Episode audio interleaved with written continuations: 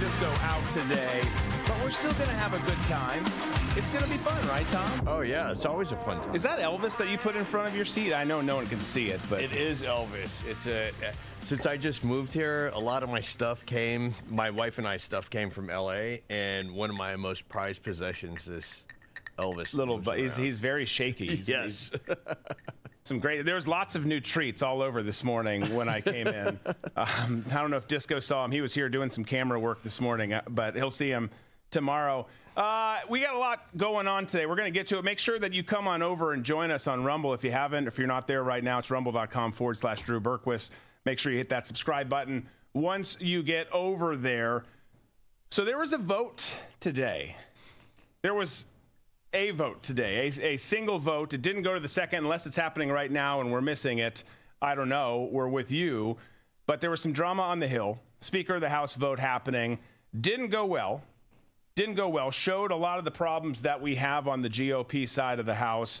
We're going to get to that. We're going to tell you who voted against Jim Jordan, who's holding things up. We're going to get into Israel. Of course, there's some, some news there. Biden visiting tomorrow. You've got a summit with the Mideast leaders. Mahmoud Abbas not meeting with Biden anymore. We'll tell you why. That just got canceled. We're also going to discuss, as you might expect, after Israel and the House Speaker vote, Seinfeld. Did you know we were talking Seinfeld? no, I didn't, but now I'm very excited. We're going to. It doesn't make any sense. I promise it will later. We're going to get to it. We've got some bad news on robots. And then well, it depends on what you think bad news is. there, it's bad. It's not good. It's not good. And then Gretchen Smith, our good friend who is the founder of Code of Vets, does so much for homeless veterans, veterans who are struggling to pay their bills, veterans who are struggling with PTSD or other issues. She doesn't take a penny. She never has. She's going to come on tonight. She's going to join us, talk about all the amazing things that they're doing with that, as well as she's in Taiwan, by the way. So we'll talk about Taiwan, her views on what's happening there. Obviously, a, a potential Chinese invasion of, of Taiwan is is is out there. It's something that could happen at any time now. But before we get into all of that, guys, please give my friends over at American Alternative Assets a call. Bidenomics is not working. I don't know if you've checked your bank account. I'll check it for you. It's not working. The US dollar is losing value and your hard earned savings are at risk, but you can act now before it's too late with one straightforward, entirely legal tax loophole. Contact my friends at American Alternative Assets for a free wealth protection guide. Learn how to safeguard your wealth from a failing dollar and volatile markets with gold and silver IRAs. All you got to do is call 833 the number 2 USA Gold. That's 833-287-2465 or visit protectfrombiden.com.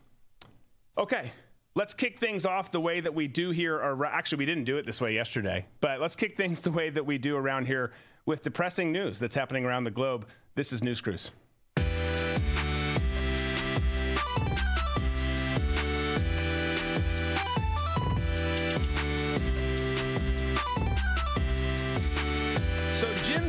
Said yesterday ahead of the vote, everyone, you know, is it Scalise? Is it Jordan? Is it one of these other randos out there?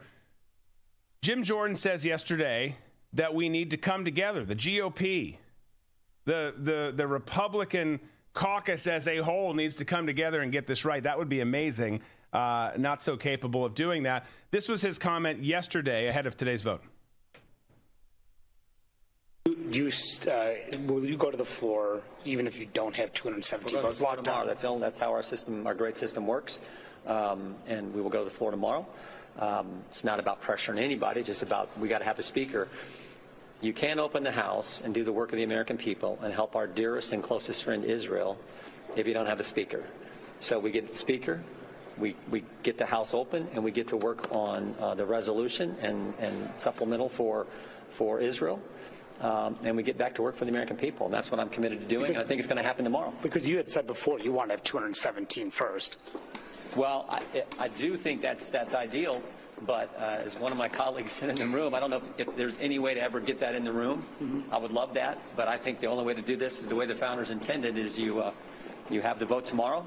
Um, we've set it for 12 o'clock, and um, I feel real good about it. Will you have more than one ballot if you don't get to 217 on the first. We're first? going to elect the speaker tomorrow. That's that's uh, that's what I think is going to happen. What's your message to some of your polls out there now? Do they know what to look at bad behavior we got to come together. We, we have to unify. We have to come together. So they didn't come together. that didn't happen. I love Jim's optimism. I don't know how you have optimism in DC anymore these days. Uh, so so kudos to him for that. By the way, hi to everyone coming in: Barb, Texas Panhandle, Mike, Andy, all of you guys. Judy, good to see you. Um, but we didn't have any kind of unity. In fact, it, it, it I would argue it went worse than I thought it would. Round one was a colossal failure. You had 20 GOP members vote for someone other than Jim Jordan, and then an additional person who just didn't didn't show up. They were at a funeral. I mean, that's a pretty good excuse. That's a good excuse. Yeah. It's a good excuse. Fair point. Fair point. But 21, 21 people did not vote for Jim Jordan in, in its entirety. And I'll, I'll read you the list because I'm a good guy. You've got Representative Kay Granger, who voted for Steve Scalise. Jake Ellzey, both of those from Texas, by the way, voted for Mike Garcia. Uh, they were flying buddies. That's why he did it. Tony Gonzalez voted for Scalise. You had Rep Bacon. Lots of attention on Representative Bacon out of Nebraska. Never seen so much heat and negativity towards Bacon. And if we're not talking about this fella and you bring that nastiness up in here, you're right. going to get your ass kicked because Bacon is a is a treasure. But but not in this not instance. in this instance. In this instance, it is not a treasure. Representative Bacon out of Nebraska voted for McCarthy, who McCarthy, by the way, voted for Jim Jordan. Lori Chavez DeRemer of Oregon voted for McCarthy. Uh, Anthony D'Esposito of New York voted for Lee Zeldin. You had uh, Diaz Balart, who voted for Scalise. Garbarino, who voted for Zeldin. Gimenez, McCarthy, Kelly, Pennsylvania, John James of Michigan voted for Cole, Jennifer Kiggans, McCarthy, Nick LaLota, Zeldin. A lot of the New York folks voted for Zeldin. Lawler, McCarthy, LaMalfa, McCarthy, Lawler, McCarthy, John Rutherford, right here in Jacksonville. voted for Scalise. John, and it's not that he voted for. I don't necessarily have a massive problem with Scalise. I just John is is really kind of disappointed me. He did some good things here in town, but he's kind of disappointed me now. We're gonna have to have a, have a conversation about that. Michael Simpson of Idaho voted for Scalise. You had uh, Victoria Spartz who who voted for Massey, and then Steve Womack voted for Scalise. Uh, uh, Bilirakis. I don't even know how you say that Joker's name. Who's whose funeral guy's name? What? Uh, Gus Bilirakis. Billy he's from Arcus. Florida. Yes. He's not from this part of Sounds Florida. Greek. I would say probably like the Tarpon Springs area. Okay. That's very. Spe- I mean, that's very specific. that's a, that's a great. Well, Tarpon Springs has the largest uh, Greek population in the state of Florida. So, just judging by his name, I know you're not supposed to judge, but Yeah, but we no so, we. you know, it, it's a very careful guess that I'm making. Uh, and I think it's a wise one. I think it's a wise one. Anyways, point being, you had 20, call it 21 people who didn't vote. We don't know where Gus would have voted, but you had 21 people who did not vote for Jordan. He could only allow missing five votes. And so obviously, we've got a wide gap there. They went to take a break. Again, we're spending time with you. We'll, we'll throughout the show look at what's going on with that. Whether they get back in there today or it goes into tomorrow is, is TBD. But it was a disappointing day. And what it shows is, is you've got 20 plus people. Let's just call it 20. Let's give Gus a break. But 20 people who are not listening to what America wants in this particular case. They're entitled to have their opinions, absolutely. But you got to remember, and, and, and there's reports about how, how the phone lines were blowing up in D.C. like they've never seen before. I'm not a fan of calling and heckling people. I hate it when they do it to me, but I do understand that's part of the process. And apparently the lines were were rather full today. But you these people, it's not about what you want. Any of the 20 names I just listed. It is about what your constituents want. That is how this works. I know it's hard to remember this, but you work for us. And and as Tom and I talk about all the time, we go to these events all the time. You see them, they think that they are frickin' members of Motley Crue back in the day, which would be amazing. Yes. But they're not. They're elected officials who are supposed to be serving the American people, and and somehow that's they've lost sight of that. And and I'm not saying that's how how and why all the 20 people got to this particular point in today's case. But I, I will say they're not listening in, in a lot of those cases. You, you can't go to those states. A lot of the states that these people are from, uh, not the New York ones, and, and some of the, but you look at You look at the Floridas, you look at the folks from Texas, you look, and you look at how they voted on so many other issues. It's like, come on, like you're you're you're right there with us. Why wouldn't you do this? You don't have to like everything Jim Jordan. I don't like everything Jim Jordan does. But but but just voting against that of spite and making this close and putting the potential out there where you get a Hakeem Jeffries or someone from the other side, uh, it, it just doesn't make any sense, which is why it, it makes perfect sense. And it's why it's it's happening. And again, if it goes the absolute worst case scenario here, which I don't think it will, and you get a Hakeem Jeffries in there, and people say, oh my gosh, but he's a Democrat. Guys, it doesn't matter. It doesn't change a damn thing. What have we done with the Republican controlled House? Nothing. So it, it, it, doesn't really matter at the end of the day. Um, but, but it does matter in terms of these individuals, their seats, what's going to happen for them if they, if they stay, stick hard to this and be ready to be primaried. Um, it, it, just was all, all, all in a disappointing day, I thought, for, for the Republicans. Oh, 100%. And with these 20, you see that they're they're content being the Washington Generals. Nothing is going to change. They just want to be in there as a pretend opposition party where they're just going to go along to get along. And they're so pissed off at the 8 and especially uh, Matt Gaetz. They're right. extremely upset with him. So they want to do everything in their power to prove to Matt that he has no power. And so th- this is sort of the power dynamic that we see that's happening within the party there, at least within the House, is the fact that you have these eight led by Matt Gaetz who got McCarthy out, and now if they get Jim Jordan in, the other these 20 will see that as a victory for these eight and they can't have that. Right. They need to crush these eight and that's why you see them doing this. Well and the other thing that uh, uh you, you and i were talking about this earlier today that enrages me about this. Everything about what all these people do enrages me. But you have this failed vote. Neither person, neither side has the numbers. You you you go and you take a recess and you say, "Hey, we're going to take a break. We're going to talk about things amongst ourselves. We're going to come back and vote again and hope it's a different thing."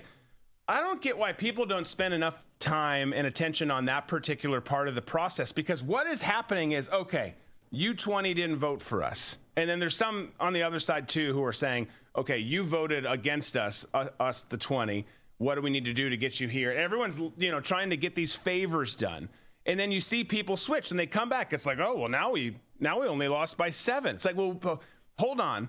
I'm pissed that you voted the, the way you did in the first place. Right. But what were you just given to change over the course of 30 minutes or five hours or 24 hours? Because that you know that's how DC works. You know that's how how how it's the gamesmanship that's happening there. Right. And and people should have some concerns with with how quick they flip and how quick they change too. And this is and it's not new. This is how they play the game. They've always played the game this way. But but that that's alarming to me. Yeah, it, well, that, that's exactly how the game's played. You know, if you want to get some of these votes, you're going to have to say, okay, the next appropriations bill that comes out, you know, my district is in desperate need. Well, not in desperate need because nobody's really desperate, but, you know, I promised this one lobbying group, you know, $300 million. I need, or $30 million. I need to get that 30 million. So in the next bill that comes out, can you guarantee me that that will be in there? Right. Because then, you know, my, my backers will be happy and everybody will, will be happy and I can be reelected again to be in the club. It's yeah. all about getting into the club and then staying in the club. Yeah. And that's what we're seeing on display right now. It doesn't, none of these people, with the exception of maybe 10, if that, if that, actually care about the country. The rest of them just care about getting reelected and making sure that their donors are happy by them pulling back in the pork that they promised them to get into office. Yeah. No, absolutely. That, that's that we talk about all the time. That's absolutely the case. It's a sobering reality to hear and, and think about and, and discuss, but it's that's just where we are as a country. Well, we'll see where it goes. We'll see where it goes the rest of today. We'll see where it goes into tomorrow, the rest of the week, however long this takes, however many votes it takes. I, I don't I don't know at this point. I mean, you, you know that you you couldn't afford to lose more than five votes on the GOP side of the House. You lost 20 21 without Gus. Like that's a huge gap right to cover. I I didn't think it would be as high as it would. You know, the, I didn't get a chance to look into all these people who voted against uh, um, Jordan, but just because we're here in Jacksonville, I looked up John Rutherford. In 2022, John Rutherford was brought up on ethics charges. And so my kind of sneaking suspicion is it's leverage, man. It's the go along to get along. Possibly. You I mean, know? but who has? Well, I mean, I guess not everyone's brought up right on and him. i'm but- not saying that's the reason for his for, you know for his vote but you know he voted for he voted for Scalise, and Scalise is more of the old you know Washington Generals style of Republicans that, that we've been used to for the last thirty years. So with all the, I'm sure he's not. eh, I'm sure Rutherford's no different than the rest of the people on there that have some sort of leverage they think can be used against them, and they don't want that to happen because they want to go along to get along. Yeah.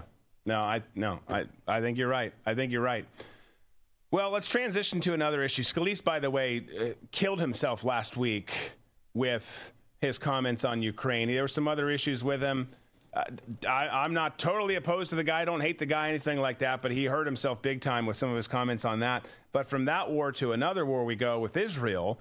You've got Biden, who is who is set to go tomorrow, and and um, it- this is last year. Let's not play this clip, Disco, but you can show that pic. Maybe just pop that. Yeah, just actually just skip it. Just skip it. But he's set to go tomorrow. Which again, why we're announcing when the leader of the free world, even though he's not really the leader of the free world, uh, is is going to show up is is befuddling to me. I don't quite get that from from a national security perspective, from an operational security perspective, but nonetheless, that's happening.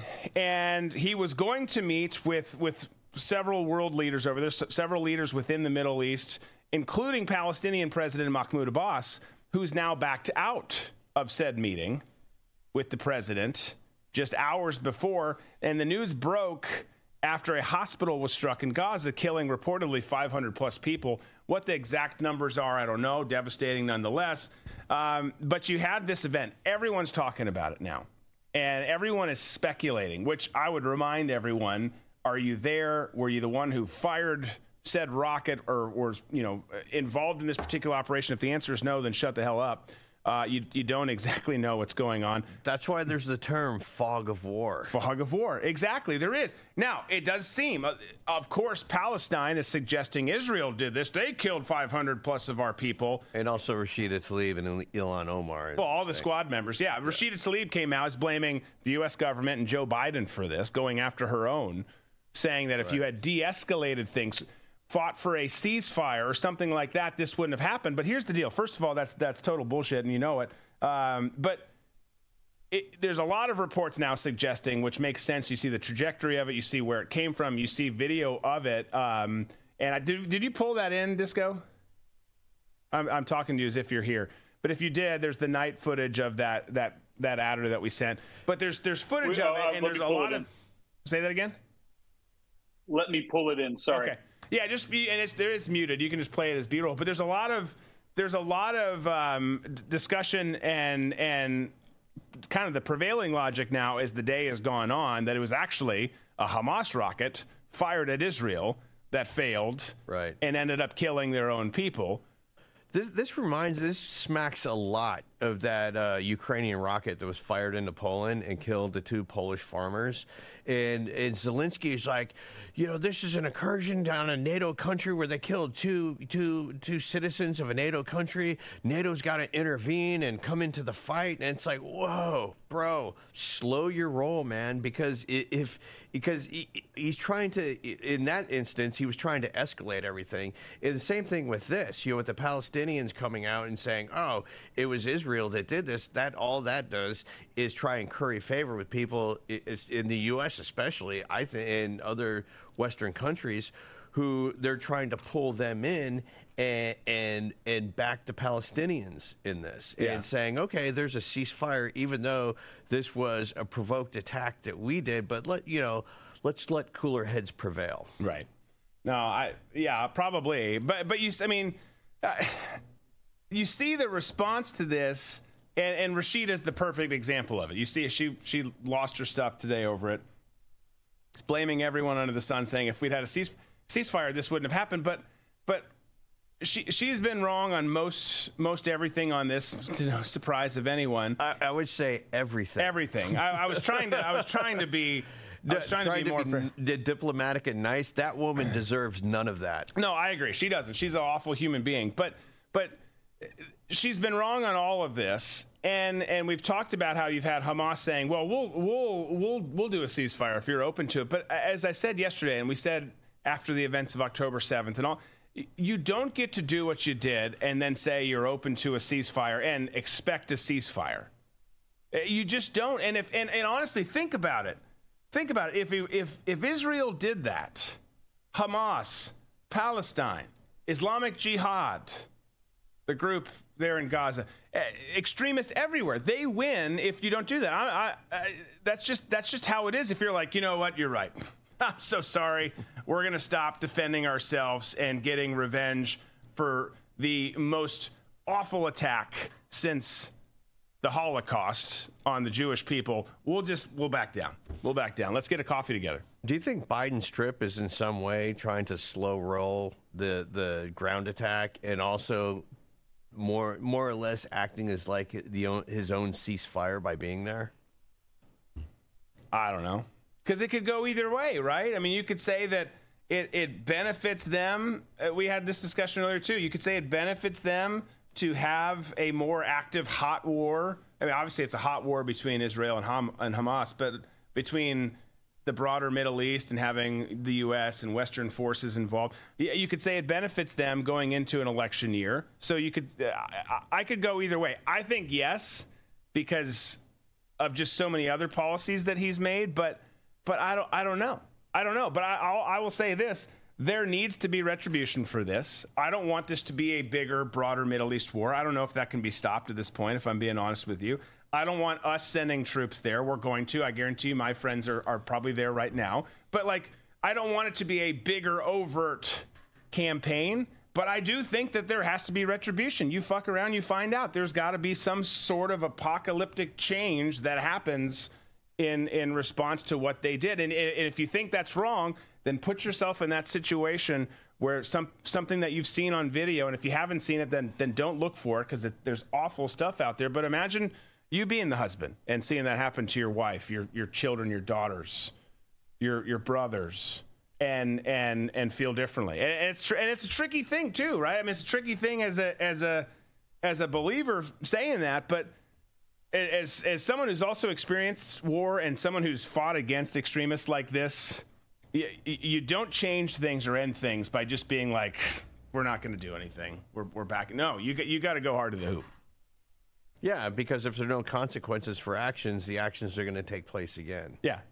And people argue they still, well, if you do that, and that's that's that's true. Okay, well, Drew, you guys just killed this guy's father. Now his children are going to come after you, and you've started another generation of terror. Okay, well, that's that's true. You're right. That, there, there's that argument to be made. Uh, but but you can't do nothing, and that's just how it is. And and then you talk about that region of the world, and you talk about kind of the feuds that are there and the hatred that they have for us there. You're not going to stop that anyways. Right. So you've got to do something to defend yourself. And if you're in my old job, it's like, well, then this is fun. We get to keep playing because we did this, and now they're going to be mad, so we get to keep playing. I'm not in that anymore, but but but it, it uh, you're absolutely right. There has to be consequences, or it just continues. Because if, with no consequences, the next step is escalation, no matter what Right. the behavior is. And we see that we're seeing this playing out in, in uh, California with what, what they've done with shoplifting, where it's nine hundred dollars and below. So it started off with drugstores. All the drugstores are pretty much shut in downtown LA and downtown San Francisco. And so now what we're seeing is an, an escalation. You're now seeing more like uh, Home Depot, Lowe's getting higher end um, equipment stolen out of there that it's also going to be under $1,000. But you're also seeing you know, jewelry stores where it's going above and beyond $1,000 because the criminals are becoming a lot more brazen because they know that there are no consequences. Right. And just, you know, it, it, that just being a, a, a, a small little snapshot of what life is like when people act out of societal norms when it comes to their actions and there are no consequences. Like I was saying before, it just escalates from there. And I think the same can be said with terrorism. If you get, you know, we when I was a kid, uh, one of the, one of my basketball coaches always said, "Take what the defense gives you," and I've I've repeated that my entire life in business and sports, whatever. Just it makes sense. And I got to think it's the same thing for a terrorist. You got to take what the defense gives you and exploit their weaknesses. Yeah. Yeah. Well, and and I think you're right, but I think it's also it's look, it's going to be as we talked about yesterday with Colonel Manus, it's it's going to be tough. This this battle, they are are better equipped Israel, yes. They are better trained, yes. Some of those those folks are are outstanding within IDF and and and Mossad and and and all that they've got going in their national security apparatus. But what they're walking into in Gaza is going to be straight up nasty. It's all that rubble, Oh all gosh, those bro. burned out buildings. Yeah. Huh, You tell me, when you look at that, do you see hiding places for snipers in some of those oh. buildings or IEDs planted? You Oh. the know, amount of people who are who are going to have an IED clack off underneath them, the amount of people who are going to look over and see their their their colleague get sniped, it's it's it's going to be substantial. It's going to be substantial. It's going to be straight up nasty. It just is. There's no two ways about it. War is nasty in the first place, but that environment, we showed it to you yesterday. Wow. I, yeah, I, don't- I don't want to go in there. no. when the fir- when the first drone shots came in, I was thinking to myself, "Uh oh." Yeah, here it is. Let's play it again. I mean, this right here. This th- and there's more scenes like this. You you. Look and, and all- underneath this too, keep in mind there's th- upwards of 300 miles of tunnels Right. that Hamas has there. Now, some of the entry points and and openings probably covered by debris, but likely not destroyed underneath. So there, it, it, it is. It is not going to be good. And Israel knows that. And there's a lot of people saying, well, why is this invasion getting slowed down? Is it because Iran's threatening? Is it because Biden's coming over? Well, it's probably all those things to an extent, but it's pro- probably also commanders and folks who are strategizing being like, well, shit, like this isn't good. right. Well, I mean, we're we're sending our people into the hornet's nest here, so uh, it it's going to be fascinating, and, I, and fascinating is probably the bad, not the right term, but it's going to be a very very hostile, very very um, dangerous and, and violent environment for sure. So you've got conversation going on uh, about the summit, right? You've got uh, King Abdullah, who's who's going to meet. You've got uh, Egypt. You've got Biden. You were you were going to have some other um, Biden and, and Abbas meeting, but you've got these folks meeting, and they're going to discuss a ceasefire. They're going to discuss some of the different elements that go into the current conflict, where it could go as a broader conflict, or where it could maybe slow down, and and that uh, that needs to happen, of course, at some level. But one of the issues with it is, and, and another reason it's probably slowed down is because people are trying to figure out what to do with some of the quote unquote innocent civilians, of which there probably are some who are who are in in Palestine. And you've got King Abdullah here of Jordan saying, "Yeah, us and Egypt." He's like, "I think I can speak for Egypt and others. We're not taking anyone in." Take a listen. Just a part of the question on the issues of refugees coming to Jordan, and I think I can quite strongly speak on behalf not only of um, um, um, uh, Jordan as a nation, but of uh, our friends in Egypt. That is a red line, uh, because I think that is the plan by certain of the usual suspects to try and create de facto issues on the ground. No refugees in Jordan, no refugees in Egypt. De facto issue for their countries. What does that mean?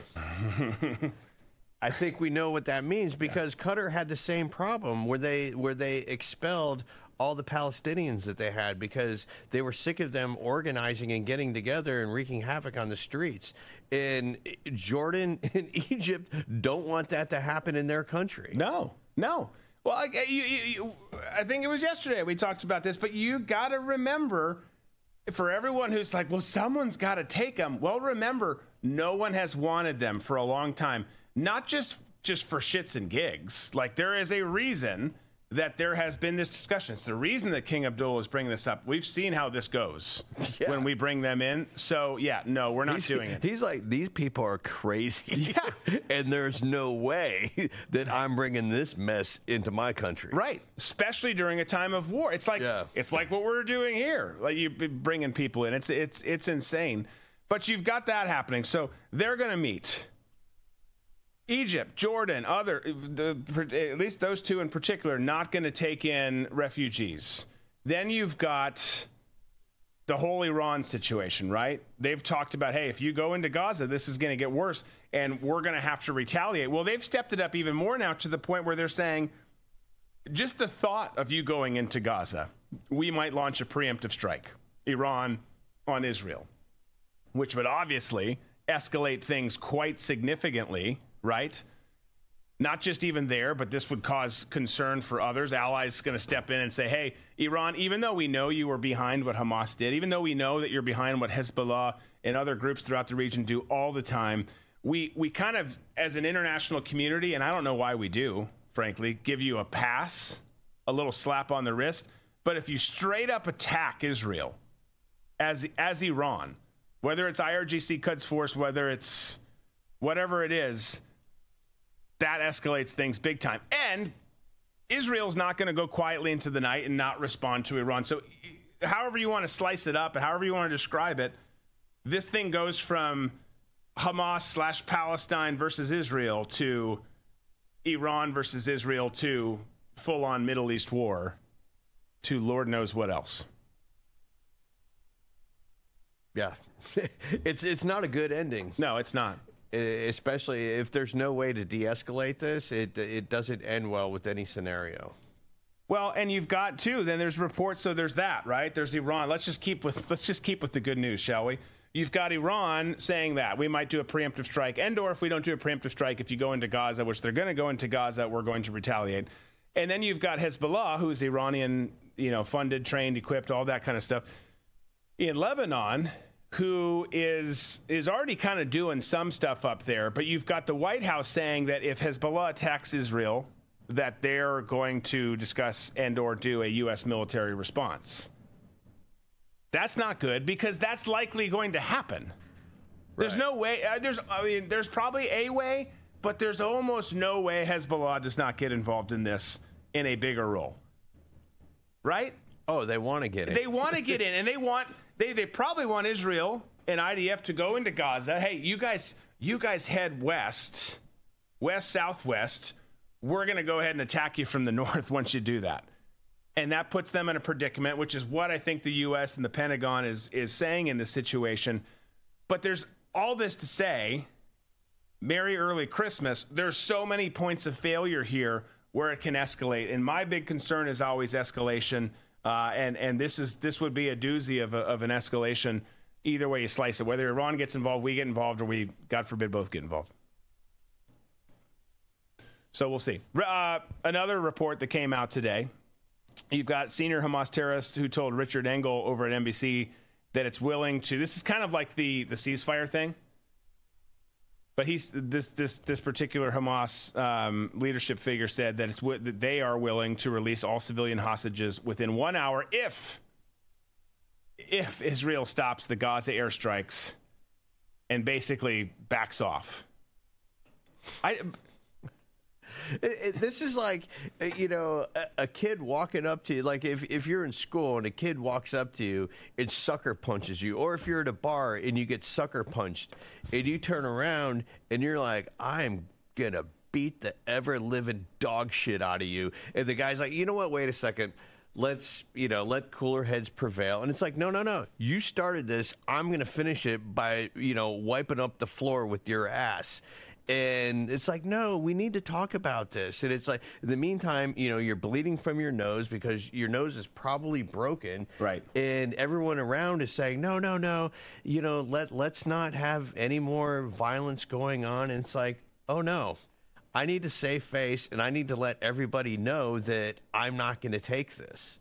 And so it's just it what it does in that situation is the person who initiates the sucker punch all of a sudden becomes the victim now in the victim oppressor Olympics that we have. Right. because the guy with the bloody nose, you know, he's looked at as the oppressor. He's about to turn around and, you know, stomp a mud puddle in his ass. And everyone's like, no, you know, you shouldn't do that. Let's have some restraint. Then it goes back to that person who initiated the sucker punch is now the victim again. Yeah, that's it. That's that's where we are. It's so fun. I, I, I love where we are. I, I don't at all. Um, speaking of where we are, it- Remember, remember when for a while there there was a lot more. There was happening for one, but there was also a lot more concerns about lone wolf attacks. Well, in response to all of this, they never stopped or really went away. There was maybe less coverage of them because, again, you got to remember, particularly the U.S. media, but media everywhere focuses on a shiny ball, and then and then people who consume said media don't realize that there's not other stuff going on. There always is. There's always other stuff going on. Pulse nightclub is one of the greatest examples of that. Yeah. That was a full on terrorist attack, and now it's looked back on as a hate crime against gay people. Right. Right. Yeah. It, it, it absolutely was. You look at the family lineage, you look at who he was, what what he did, why he did it, what he was saying, what he was saying. I mean, it, abs- it absolutely was, but it's it's not convenient to the narrative, Tom. You got to move past that now. Right. Um, you, you've got to move past that for sure.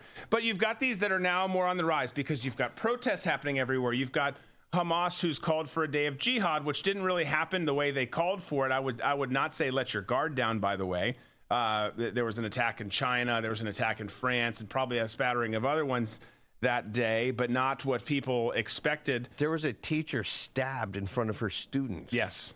No, eh, the ones that happened were awful, but there was not the what uh, you know. You had a lot of people. But super- still, everyone's downplaying that. no, they are, they are, they are, they are absolutely, and they shouldn't. But it wasn't the this global global day of jihad that they that they called for. And then I think people took a sigh of relief, like we made it through that Friday. No, you didn't. Yeah, yes, you did. I mean, you made it through that Friday, but, but, but, but, they can. Do you remember the people who were at a, a, a dance concert at a music festival who had paratroopers glide in and murder everyone? They didn't see that coming either. They didn't announce that, so you never know when it's coming. You gotta you gotta keep your head on a swivel. Or the folks that were at the Eagles of Death Metal concert in uh, in Paris who got gunned down. Remember that one? I had forgotten about that one, but yeah, no, wait, it can happen anywhere at any time, and that's not to scare the living piss out of people. It's just to say, just because someone says it's the global day of jihad and then nothing happens, doesn't mean that it's over.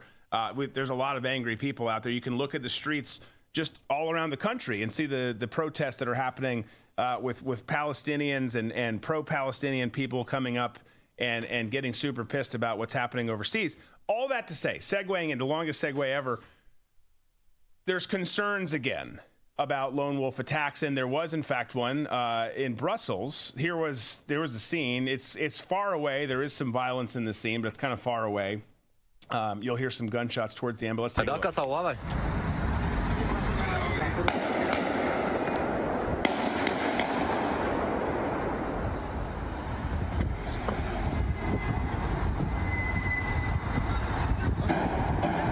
قلت له خلاص Oh, then he's going to go back. Let me just get one more in ما شلون there. فلش راسه So sick, right? Sick. I think it was two Swedes who were killed. But you've got that kind of stuff popping up. Again, I would tell you it never really went away and never really will go away because of of the views of, of the types of people who do these things. But you, you see that. You see, and it's all going to come together here in a second. You see what we're experiencing here on our border, and you say border, and it's kind of laughable because we don't really have a border because it's wide ass open right now. But you see that, and then you see the Bureau, who for the longest time, the last several years, has been focused on this made up concern of domestic terrorists, domestic extremists. Again, they I fought terrorism for this government, and they now call me a terrorist, apparently. But they, they've made this thing up, and they go after the wrong people. You had you had Wray, who finally said something here about concerns here at home about lone wolf attacks. Let's take a listen. In this heightened environment, there's no question we're seeing an increase in reported threats, and we've got to be on the lookout, especially for lone actors who may take inspiration from recent events to commit violence of their own. So I'd encourage you to stay vigilant because, as the first line of defense, protecting our communities, you're often the first to see the signs that someone may be mobilizing to violence. I'd also ask you to continue sharing any intelligence or observations you may have. And on our end, we're committed to doing the same so that together we can safeguard our communities. You don't say. I can't stand that man. No, I can't either. But, but, I mean, it, look, I'm, I'm, I'm glad to a certain extent that he's saying it because it'll it'll put people in a more of a state of alert, which they should be. They should be more alert towards real concerns, concerns like this, not the ones that they've been pushing on the American people, not the ones that the media uh, on at their behest has been pushing on the American people. But I mean, no shit that that could happen. It could happen at all times. One, because their ideology says that we have to go. They they hate you and want you to die, and they're willing to die themselves in order to do that. But two, we're bringing in ten thousand military age males a day. I mean, of course, there's a threat of lone wolf actors. We have threat of lone wolf actors all the time. We see it in mass shootings. It doesn't have to be someone clacking off. We, we thankfully don't have suicide bombers happen too often here, although don't don't count it out. But you, you you always have the threat of that kind of thing, a mass shooter or whatever the case might be. A box truck. A box, tr- yeah. I mean, it, it, it's it's absolutely out there as a threat, and the fact that they never talk about it, and they're like, well, this is back now. It's never been gone. You guys have just been looking at the wrong stuff. You've been fabricating stuff to make people who have a different political ideology than you look back and that's not to say all of them again it's not it's not every person there there's great people working at the FBI the leadership not so much not so much. But you you you have them recognizing that and you've got even on the GOP side which they're all one right? We we know that. There's there's for the most part no opposition party. It's just a fake opposition party and then a handful maybe two handfuls of people who actually are are fighting for, for us and for this country and for the Constitution. But you had Nikki Haley, who's not going to win the nomination unless Trump goes to prison. But if, if, if God forbid that scenario happens, whether you like Trump or don't like, you should say God forbid because it's not going to be good for this country. But Haley doesn't really have a, sh- a, shot unless he's out of the picture. The, the, the, the establishment does like her. But listen to what she said here. Listen to what she said about bringing in Palestinians as we have no border, as we have increasing threats in our country. Just, just listen to her. I want you to take a listen to this um, statement um, that Governor Ron DeSantis made uh, about all, I, I, guess he's talking about all of the 2.3 million Palestinians. Um, he, he said this on the campaign trail in Iowa yesterday. If you look at how they behave, not all of them are Hamas, but they are all anti Semitic. None of them believe in Israel's right to exist. Now, now, just for our viewers' edification, according to recent polling earlier this year, uh, from the Washington Institute, which is a, a, a pro-Israel group, using the polling of a Palestinian Center for Public Opinion, 62% of Gazans wanted the ceasefire with Israel to stay in place. 50% of Gazans want Hamas to stop calling for Israel's destruction, want Hamas to accept a permanent two state solution based on the 1967 borders. 70% of Gazans wanted the Palestinian Authority from the West Bank to take over Gaza. So I'm not really certain that Governor DeSantis has a real read on the difference between Hamas and the people of Gaza. What was your response when you heard what Governor DeSantis said? You know, I dealt with this every day for two years. And, you know, what I can tell you is you have to realize that whether we're talking about Gazans and Palestinians. Um, you know, all of them don't, you've got half of them at the time that I was there didn't want to be under Hamas's rule. They didn't want to have terrorists overseeing them. They knew that they were living a terrible life because of Hamas. You had the other half that supported Hamas and wanted to be a part of that. We see that with Iran too. The Iranian people don't want to be under that Iranian regime. They don't, we saw what happened to Mahsa Amini. We saw how they treat them. There are so many of these people who want to be free from this terrorist rule. They want to be free from all of that. And America's always been sympathetic to the fact that you can separate civilians from terrorists. And that's what we have to do. Okay. All right, Nikki. Yeah, look, uh, there are some people there, no doubt, who aren't Hamas, Islamic Jihad, whoever supporters. I believe it. I believe it. I don't know what the percentage is. But at the end of the day, it is still not our responsibility to take them in. And at the end of the day, you got to remember we talked about earlier. You've got Egypt, Lebanon, eh, or not Lebanon, Jordan, all these all these folks in the surrounding region who refuse to. And it, it, when you when you look at what we're experiencing now, and by the way, way to be super tone deaf as you're running for president of the United States, and and the the vast vast majority of the people on the right are saying what? They're saying close the damn border. Let's not do it this way. Let's do it the legal way. Let's do it through a, a, a, a immigration process that's there and established that that work doesn't work necessarily perfectly well. I can tell you that from from the experience I just went through. But but you, you you've got a process right of doing it the legal way. And she's doubling down and saying, you know what? Let's bring in more. We are a melting pot. It's great to have diversity here, but you have to do it the right way. And you can't, what you're talking about is just throw a bunch of people on a plane, bring them here, we'll figure that shit out later. That doesn't work. Yes, that's what's been been done, but it, it doesn't work. And you're giving the government way too much credit to be able to sift through and be like, you're a good person you're a bad person. It, it's it's not it's not that easy. Our systems are not that robust, and I where I was, we had the most robust, and they still weren't robust enough to de- make determinations. It's it's just not that easy. You're, you're giving people way too much credit. You know what? What really jumped out at me that interview was when fake Jake Tapper referred to the Palestinians as Gazans. It's like there's almost some sort of rebranding going on and saying, well, you know what, we're just bringing in, you know, the Gazans from that area. It, it, the, the media never acts in a way that there's always there's always something a little bit more to the way the media chooses their words. A couple of years ago, when we had a pretty active hurricane season, all of a sudden hurricanes were referred to as cyclones.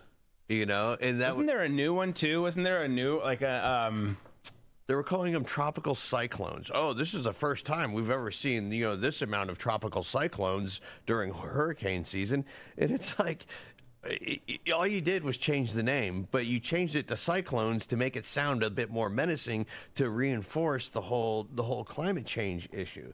But yeah. they're very good. Propagandists are very good at changing different words for different reasons. I don't know why he would be referring to them as as Gazans, but it'll be interesting interesting to see if that trend continues. Yeah, no, it will for sure. Or, or the atmospheric rivers, remember, or, yes. or a downpour. Yes, a downpour. It yeah. Uh. But Nikki Haley was right. She's she was like, well, you know, half the country wants Hamas to be, you know, in the leadership role for their government, and the other half doesn't. I can get that. Right. I can totally understand that. It's like here. But then you need to shut up. Like the, the rest of what you say doesn't make sense. Right. You know, it's like here, you know, the Democrats are in control. I'm not with them. They're on their own sort of trajectory of this weird authoritarian state that they they want to dictate under and I'm totally opposed to them. So I can kind of see that happening with the Gazans. don't don't you pick up on that trend. You stop it. You shut your mouth when you're talking to me. Um, okay. We've got some Trump stuff I want to get into here. He's got a gag order that's being issued, but I'm going to save it here for the second hour because we're, we're we're bumping up at the end here. So we've brought this this whole first hour to you commercial free because of our friends over at American Alternative Assets. Uh, the next one will be that way as well. We're going to take a quick break. Stick with us. Hit that like button if you have not already. We'll be right back.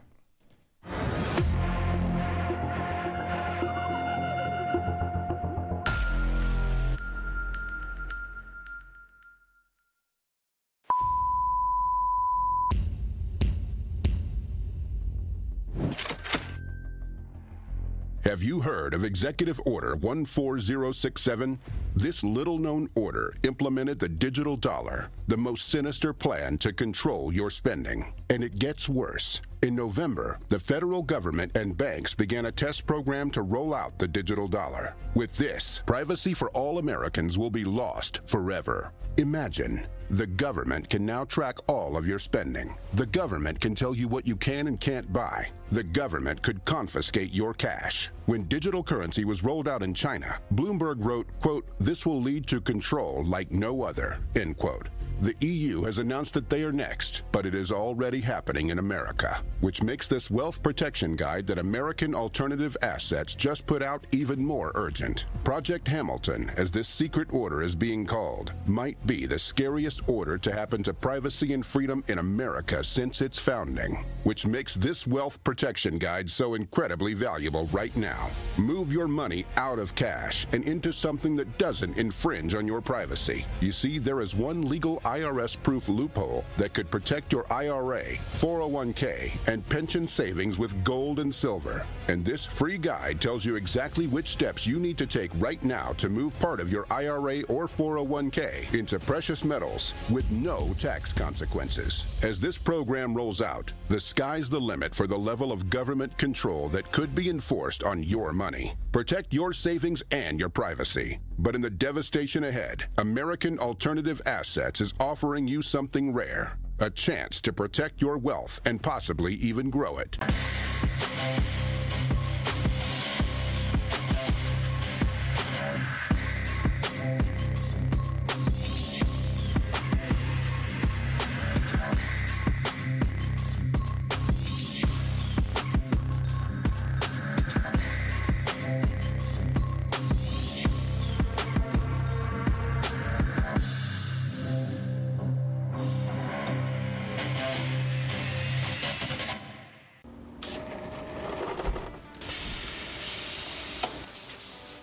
I invented My Pillow, my passion was to help each and every one of you. And 20 years later, all of your support is what keeps us going. Because of you, we've been able to create thousands of USA jobs and help millions get the best sleep ever. To thank you, my employees and I are bringing you a limited edition My Pillow. The Giza Elegance My Pillow is made with my patented adjustable fill, the most amazing cotton, and a two-inch pipe gusset. It has four custom loft levels, machine washable and dryable, and you get my 60-day money-back guarantee and 10-year warranty. Go to mypillow.com or call the number on your screen. Use your promo code to get your limited edition 20th anniversary My Pillow queen size. Retails for $69.98, now only $19.98. That's right, get a queen size My Pillow for only $19.98. From all of us here at My Pillow, Get more of Drew and This Is My Show with Coin Club exclusively on the RVM network. Coin Club members get a This Is My Show challenge coin, an exclusive Friday morning show for Coin Club members only, automatic entry into show related sweepstakes, and other in studio bonuses. Plus, members get access to all other premium content on the RVM network and no ads on written content on redvoicemedia.com. So join the club and carry your coin with pride. Go to dbcoinclub.com. Military and first responders get 30% off their memberships. Again, that's dbcoinclub.com. Current Drew Crew members need not apply. Military and first responder discounts are available on monthly or annual memberships. All members, regardless of subscription type, are automatically entered into sweepstakes. However, challenge coins are only issued to annual members. Learn more at dbcoinclub.com.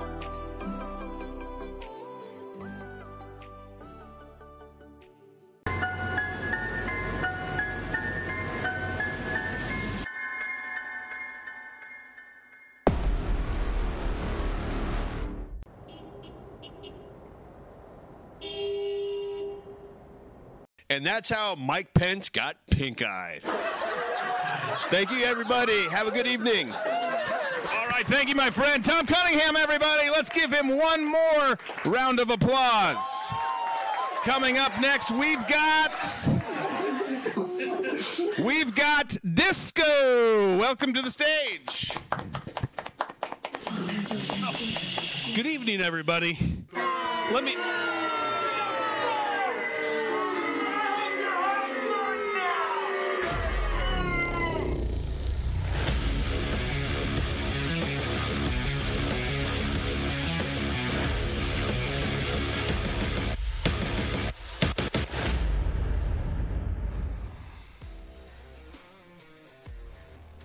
All right, let's get saucy. Yes. Saucy indeed. Now let's talk Trump. We don't. We don't have to get. Sa- I mean, we can get saucy if you want. We, I don't even know if we have sauce in the fridge. We do. Do we? Yeah, we've got. We always have sauce. That's true. We actually have a lot of sauce. I don't know if we have. I should say it the other way. I don't know if we have any food but we have lots of sauce. Lots of sauce. Um, but let's talk Trump here because there was a gag order that uh, slut judge Chutkan. Can, I can call a judge a slut, right? That's not like a federal offense. Yeah, no. You just did. Well, unless whatever. she unless she issues a gag order on you. You'd like that, wouldn't you? Anyway, she um, placed, uh, you can see there, Trump placed under limited gag order in federal election case in D.C. So they're saying that the former president must stop disparaging prosecutors, witnesses, and court personnel involved in his upcoming D.C. trial on charges of conspiring to obstruct the results of the 2020 election, which is, of course, a bullshit case that is not true at all. Uh, it's a very emotionally charged case. And like all the other charges that are out there, the 90, 91, whatever it is, all in an attempt to get him taken off the ballot. And, and, and you might not like Trump. I don't care.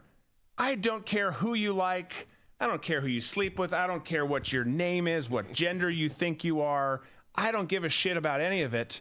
If you think it's a good idea to make up a bunch of cases against a former president who is the most followed, beloved in terms of having a political movement of our country's history, you're you're you're just not getting it. It's a really bad thing. This will end horribly for our country if any of this stuff actually goes through. The fact that it's even at this point is, of course, horrible too. But you've got her making this. It's it's Tanya Chutkan who is who is pushing this whole thing, and she. I've got a couple quotes from her here. I'll read them. Mr. Trump is facing felony charges, and he does not get to respond to every criticism if that response could affect a potential witness. He doesn't get to use all the words. That's kind of a weird sentence. Like, can he use some words?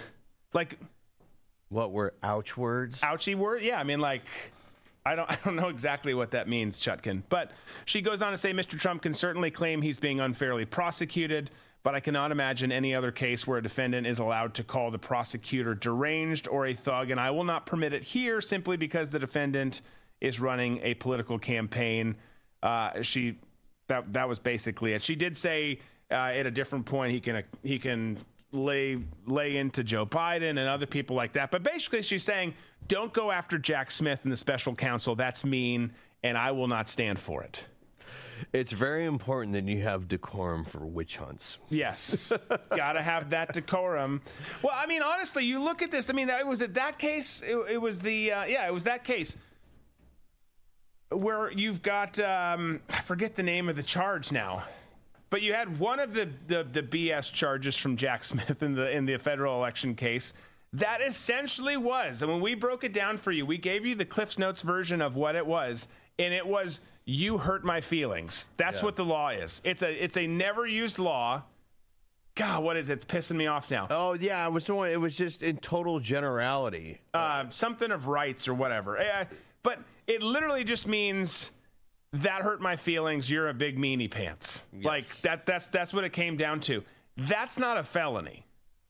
I know it's getting close to the point where all that stuff is because everyone's so triggered and, and hurt if someone has a different opinion or if someone says something critical of them. By the way, criticism is a really helpful thing in developing who you are. You should you should understand that. But but all of these charges are that and and and essentially what she's saying with the gag order is I don't I don't like that you're out there talking. And whatever what was the line? Uh, he, he doesn't get to use all those words. Whatever those words are, are words that Chutkan and, and the crazy radical libs on the left are offended by. That's that's what that means. Whatever you say that I don't like that doesn't go along with this narrative. By the way, we're trying to take you off the, the ballot and make sure you can never run for elected office. Ideally, you go to prison. Uh, if if you say anything that goes counter to to that narrative, then we are going to take you off the ballot. And and in this case, since we've given a gag order, we're going to increase the charges, and you're going to be in, in contempt and whatever else. I mean, it's just all so ridiculous. It's amazing how the left has become the new Puritans, and they cannot tolerate any kind of language that they- they don't sign off on.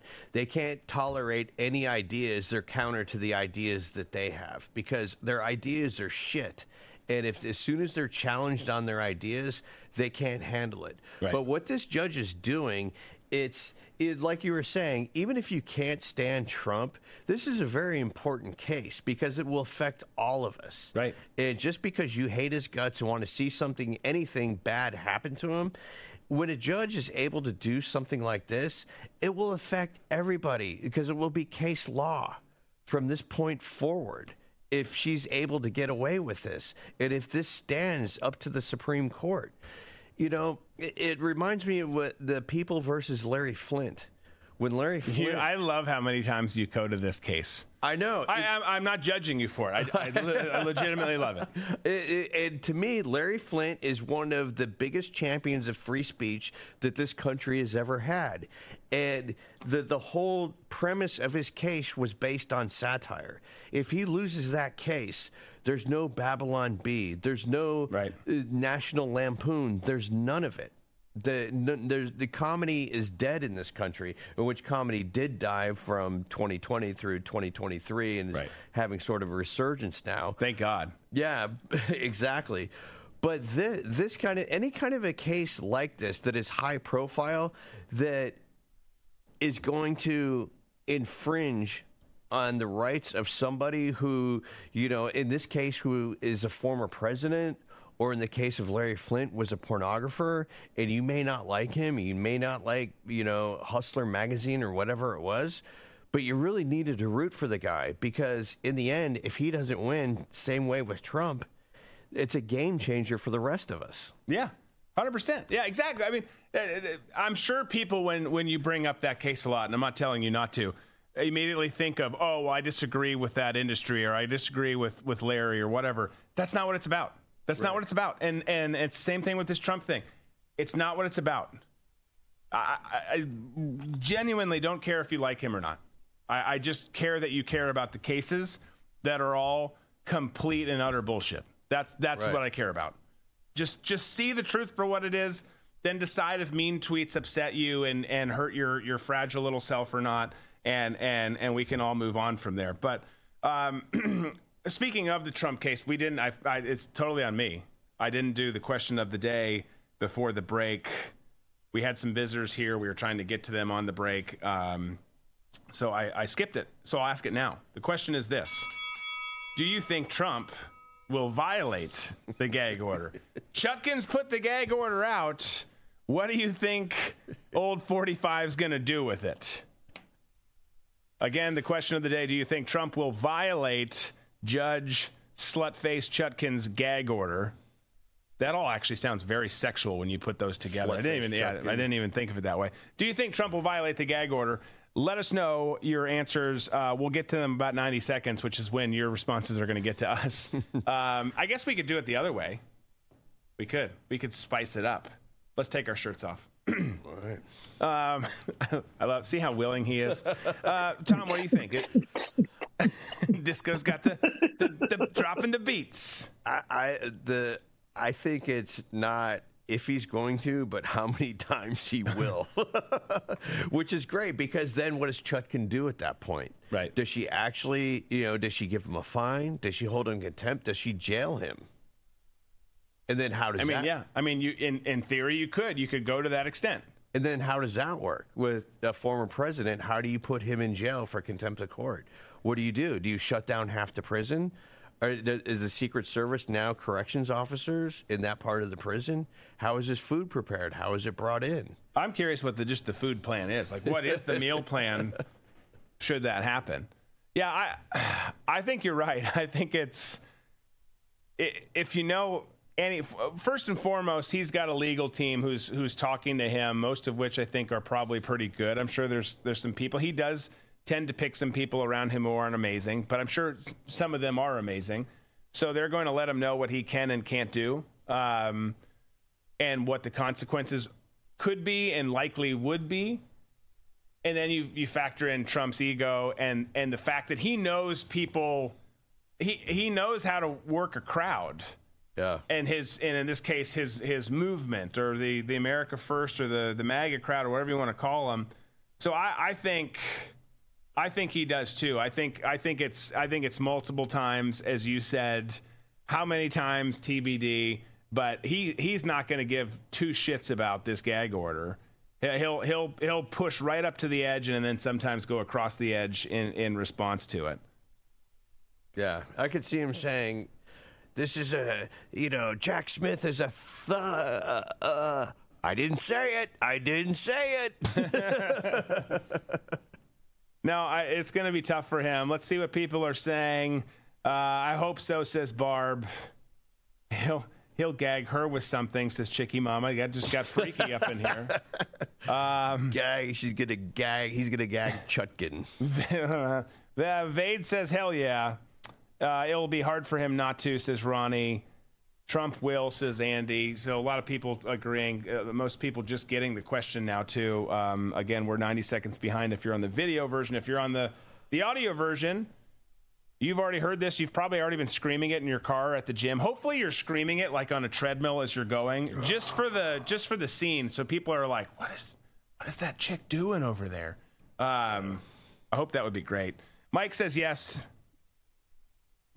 Trump will he'll he'll trump her he'll trump her gag with a tongue lash. F News says yes, without question, he will. He will challenge them to arrest him. He will win in the Supreme Court. Uh, I I could I could see that happen. I could see a lot of these scenarios happening. Um, I definitely could. As you guys send these responses in, by the way, it's a crazy ass world out there. So make sure you are prepared. Make sure you're prepared for a lot of things not just what I'm about to talk to you about. Be prepared with food and water and all of that, but also be prepared. No one ever thinks about some of the other things you need and want to have on hand. Like, okay, I've got toilet paper, water, batteries, a flashlight, firearms, bourbon. Cool. Everyone's got that list, right? But what if you get sick? What if something else happens?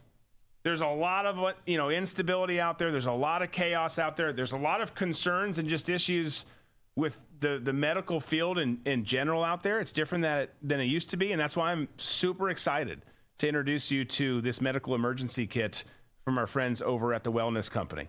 It's got antibiotics, it's got ivermectin, it's got all sorts of amazing stuff in there, folks. All you've got to do, too, is go to this website, rvmemergencykit.com. You can do a telemed. You can stay in your jammies. You can do the the the the the, the meeting with the doc naked. You can do it however you want. They didn't tell me to say that. I'm just telling you that if you want to feel that free, you know, be really free. I've done a physical completely naked before. I've told you about it. Like, go ahead, do it. But the best thing is, is on the back end, is after this telemedicine visit, you can have this medical emergency kit for yourself, for your family, and you will be prepared. Not the people who are out there scrambling around, oh my gosh, little Joey's sick or I'm sick. Just just give Joey something from the kit. Give yourself something from the kit. You'll have it. You'll be so glad that you do. Go to rvmemergencykit.com. Stay safe out there, folks. Stay prepared. You're going to be glad that you did. Okay, we've got to start this hour off as you guys send some more responses in with some super not good news. And this is actually kind of an older story, but we talk about robots, we talk about AI, we talk about all this stuff all the time and the coming threats. And the, and the sentiment that we always land on, which we will again, newsflash today, is why would we do that? We, we always land, why would we build something that is going to hurt, destroy us? And it could be destroy us, like take our jobs away, or it could be like literally physically destroy us. And it appears that we're heading to that next level now. Because listen to this. This is this is a headline from a We Are the Mighty story. The military made a robot that can eat organisms for fuel. Go ahead and digest that. Pun intended, I guess, in this case. Yes. The military made a robot that can eat organisms for fuel. I.e., the robots can eat biologics to keep going i.e., plants, mammals, whatever, to fuel them. Dead bodies. Dead, I mean, if that doesn't sound like a damn horror movie, what does? Yeah. Happy Halloween, folks. You're going to get eaten by a robot. The company originally said it was just there were the robots were going to eat plants and they were going to be fueled by plants, but come on. well, there's so many things throughout there. First of all, this thing's called Eater. I know the acronym. E A T R. It's it's what is it? Uh, energetically autonomous tactical robot. so not only does it eat things, but it's tactical too. So this it is, eats what it kills. It's this is a DARPA funded thing. It's from way back in like 2003 when they started it, and they were making this thing for long range operations, trying to give it extreme en- endurance, trying to do all that stuff. But they're like, well, how do we let it go for hundreds of miles and do all these things we want it to do without fuel or energy? Well, let's have it be able to eat things for fuel. I'm not shitting you. This is a real fucking story. Like, we're, we're going to make something that can eat plants and and so many of the comments are like well it's designed to eat plants it should just eat plants and twigs and branches but doc are, hold on are are you saying it could eat other things like Of and it course could, it can. yeah of course i mean that's the slippery slope with all of this stuff oh ai would never do that ai would never defeat U.S. high, you know, advanced aircraft in a in a drill. Granted, it was an exercise. They would never lock out their designers and programmers, start their own language, and then completely prevent you from getting back in. They would never do that, right? These ones who eat plants and other mammals or other bio- uh, biologics, they, they no, they would never turn on humans and eat a dead body or, God forbid you know something that's living. But it doesn't have to be because they're tactical. So they can kill your ass and then be like it's dinner time bitch. Like i mean you that's why? Why are we doing this why did you show me this story? I'm gonna have nightmares tonight. I'm gonna go home and cry in my wife's lap and sip on bourbon out of my children's sippy cup. We don't even have sippy cups anymore. Go ahead, David. I, I, my favorite story that's happened in the past, I think you, you slightly brought up, was the one where it was during an exercise and it was a drone, and it, the operator kept telling, "Here's your mission. Complete this mission. Do this," and then it realized that the human was stopping them from him completing his mission. So it was like, "I'm going to destroy the human." Yeah, that that happened, folks. In in the That Air happened. Force. Yeah. Yeah. It was like, nope, I'm going to shoot down my fellow pilots instead. I, I, I just don't, I mean, again, we talk about this all the time, and, and they keep saying that's not how it was designed. Okay, we can, pl- how long do you want to play that game? The Patriot Act wasn't written to spy on Americans. Look how that turned out. This this machine wasn't made for that. AI is just supposed to help with medical stuff and for kids cheating on their papers in high school. No, it's expanded beyond that all of it does it's ne- it's always a slippery slope you can't you cannot you've got the people who've created ai some of the the pioneers on it elon musk folks from some from all these big technological corporations saying we need to pump the brakes when those people are saying we got to pump the brakes that's a massive problem when you've got people that for 20 years now have been working on a machine that can kill people and eats biologics that's an even bigger problem It's a huge problem. And they, they always default to it was never intended. We had the best intentions and it was never intended for this. But you know what? People are people. And you get people who create these things or, or know that these things exist, they're gonna they're gonna abuse that. Right. And anything that needs to have code written f- for it or has an on off switch is hackable. So even if you do have, you know, a robot that only eats plants, guess what? It's hackable. It could start eating humans now. Yeah. And the company that came up with this, they were like, "Well, you know, we've put this on the back burner." It's like, "No, you haven't. You're telling everybody you have, but you haven't. You're still diverting funds to this. I'm sure of it because I, are you going to tell me that in in some dark, dark offices of the Pentagon or at Langley, people are like, you know what? We still need to be funding this. No, no one lets go of a project like that because there's power in it. Yes. And what the, the ignorance of is the power is yes, there's power in creating something that's going to kill you, but it's not smart. Like it's not smart. It's it, I- I just don't get. It. We talk about it all the time. I'm a no go. I'm a hard pass on creating robots that can kill me. I've seen iRobot. I've seen lots of movies where things go wrong. You say those are movies. Yeah, well, that's that kind of stuff's happening too in real life. I'm a hard no on on making apes and chimpanzees like us, and I'm a hard no on re- redoing dinosaurs. I mean, the, the, there's the one dude out there like we're redoing the woolly mammoth. Like, why? I know. Like, why do you think that's a good idea? It's not. uh, Let me let me tell you, newsflash. It's not a good idea. His whole contention behind the woolly mammoth is he says that it's going to help the the uh, environment in, in the Arctic Circle. And it's like, well, why would you reintroduce a species into the Arctic Circle that's been extinct for thousands of years? It seems like it would have the opposite effect that you're going for. I would think so. I would think so. Just like this would have the opposite effect of what you're going for, having robots that are able to consume the people that they kill on the battlefield. Well, that, that was. I mean, I know we kind of talked about it and alluded to, but that was the last. The last quote here uh, was they were talking about the distance again and how they wanted to go 100 miles, like I'd mentioned, and then they were talking about the second phase is to determine which materials are suitable slash edible for conversion into fuel, to locate those materials and then ingest them. And basically, they said basically the machine is going to learn to eat on its own. So again, humans not necessary. bye bye, programmer. Brilliant. Why, why can't Need they- fuel. Why, why couldn't you, uh, instead of biologics, why couldn't you use like waste, like uh, garbage or something? Anything. Yeah. Garbage, dust, grass. Well, I mean, why? I don't, Dirt. I, it's yeah, something, something that's that. It, I don't know. I don't know. It's it, it, all of this stuff is really pretty simple. Not designing stuff like that. Just telling people not to design stuff like that. It's it's. I don't I don't know how we don't get this, uh, but somehow we don't get this.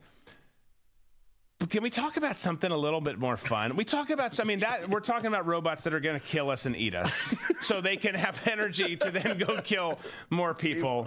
Um, that's pretty depressing. Let's talk about something less depressing. All right. Remember the the terrible finale to the best show ever, and the best show ever, I think, is Seinfeld. Seinfeld is was so good It's classic. so good. And and you know it's good if you couldn't really make it today because everyone would be so triggered by how, sh- how shallow they are, which means it's epic and it's outstanding. I love it. I love every little bit of it. One of the most quotable shows ever. And well, you She have, eats her peas one at a time. do you have? Yeah, go to that one. Um, he looks so tiny there. This building has to be at least three times this size. Let me just size it up there. Let me just size it up there. Um, listen to this. Jerry Seinfeld's doing an event, and I guess he's doing kind of like a Q and A at the end of it. And you can't really hear her question, but her question ha- is is Were you happy, or how, how'd you feel about the the finale to Seinfeld? Take a listen. Did you like the ending? Did I like what? The ending of the show. Well, I have a little secret for you about the ending, but I can't really tell it. Because it is a secret. Here's what I'll tell you, okay? But you can't tell anybody. Something is going to happen that has to do with that ending. It hasn't happened yet.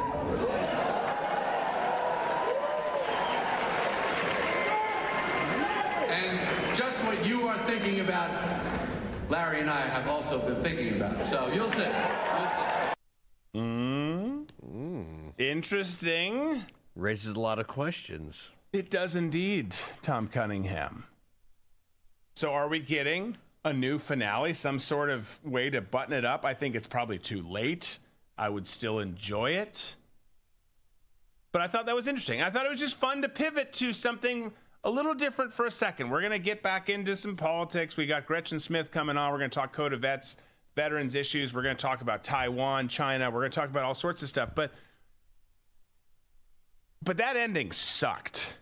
You didn't like the. I did not like the finale whatsoever. I liked that they worked in other characters. It just wasn't. I didn't feel like it delivered. You know, you had all these amazing side characters over the years. The soup Nazi. You know, obviously, you know the the, the list goes on and on and on. Bania, all all of them, and Newman. Of course, Newman. Yeah.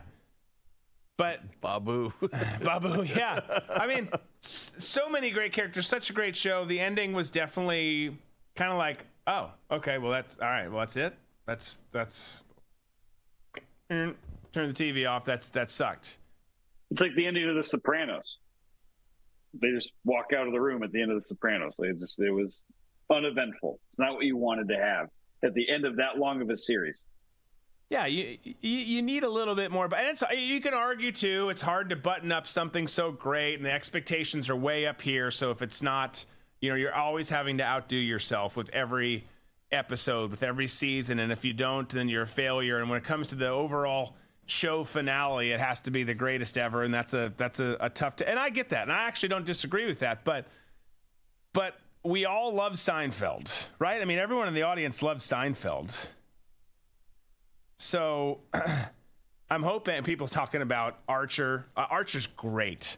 The side point, whoever wrote Archer, I promise you, used to work with with me somewhere because not me particular, but that, that organization and and the IC in, in general, because the humor in that is so freaking hilarious, but so spot on.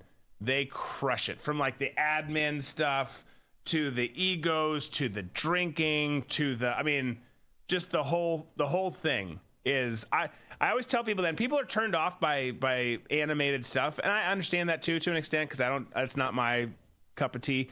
But I would lay in bed at night overseas doing that kind of work, watching Archer. A lot of us would laughing my ass off, laughing my ass off. Funny funny show.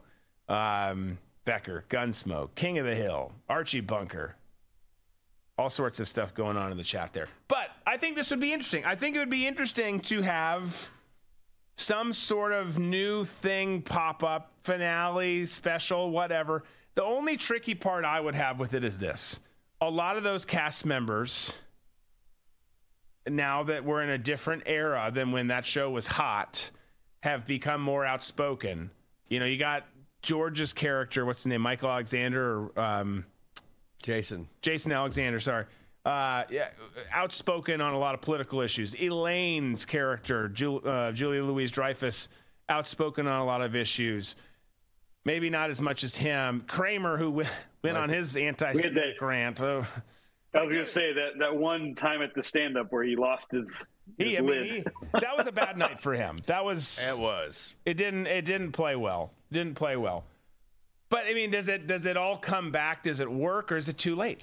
I think it's too late. I, I feel like it's a generational thing. It would work for like Gen Xers and and you know boomers, but uh, I don't know. I mean, we're what twenty years removed from it, twenty plus years removed from the finale. So you've got millennials and Gen Z, and I know that you know some millennials and some Gen Z are triggered by past episodes of that of that show. Oh, they have to be. Yeah. Yeah. No. Can you believe what they just said? Can you believe what they're doing to that person? How they're judging?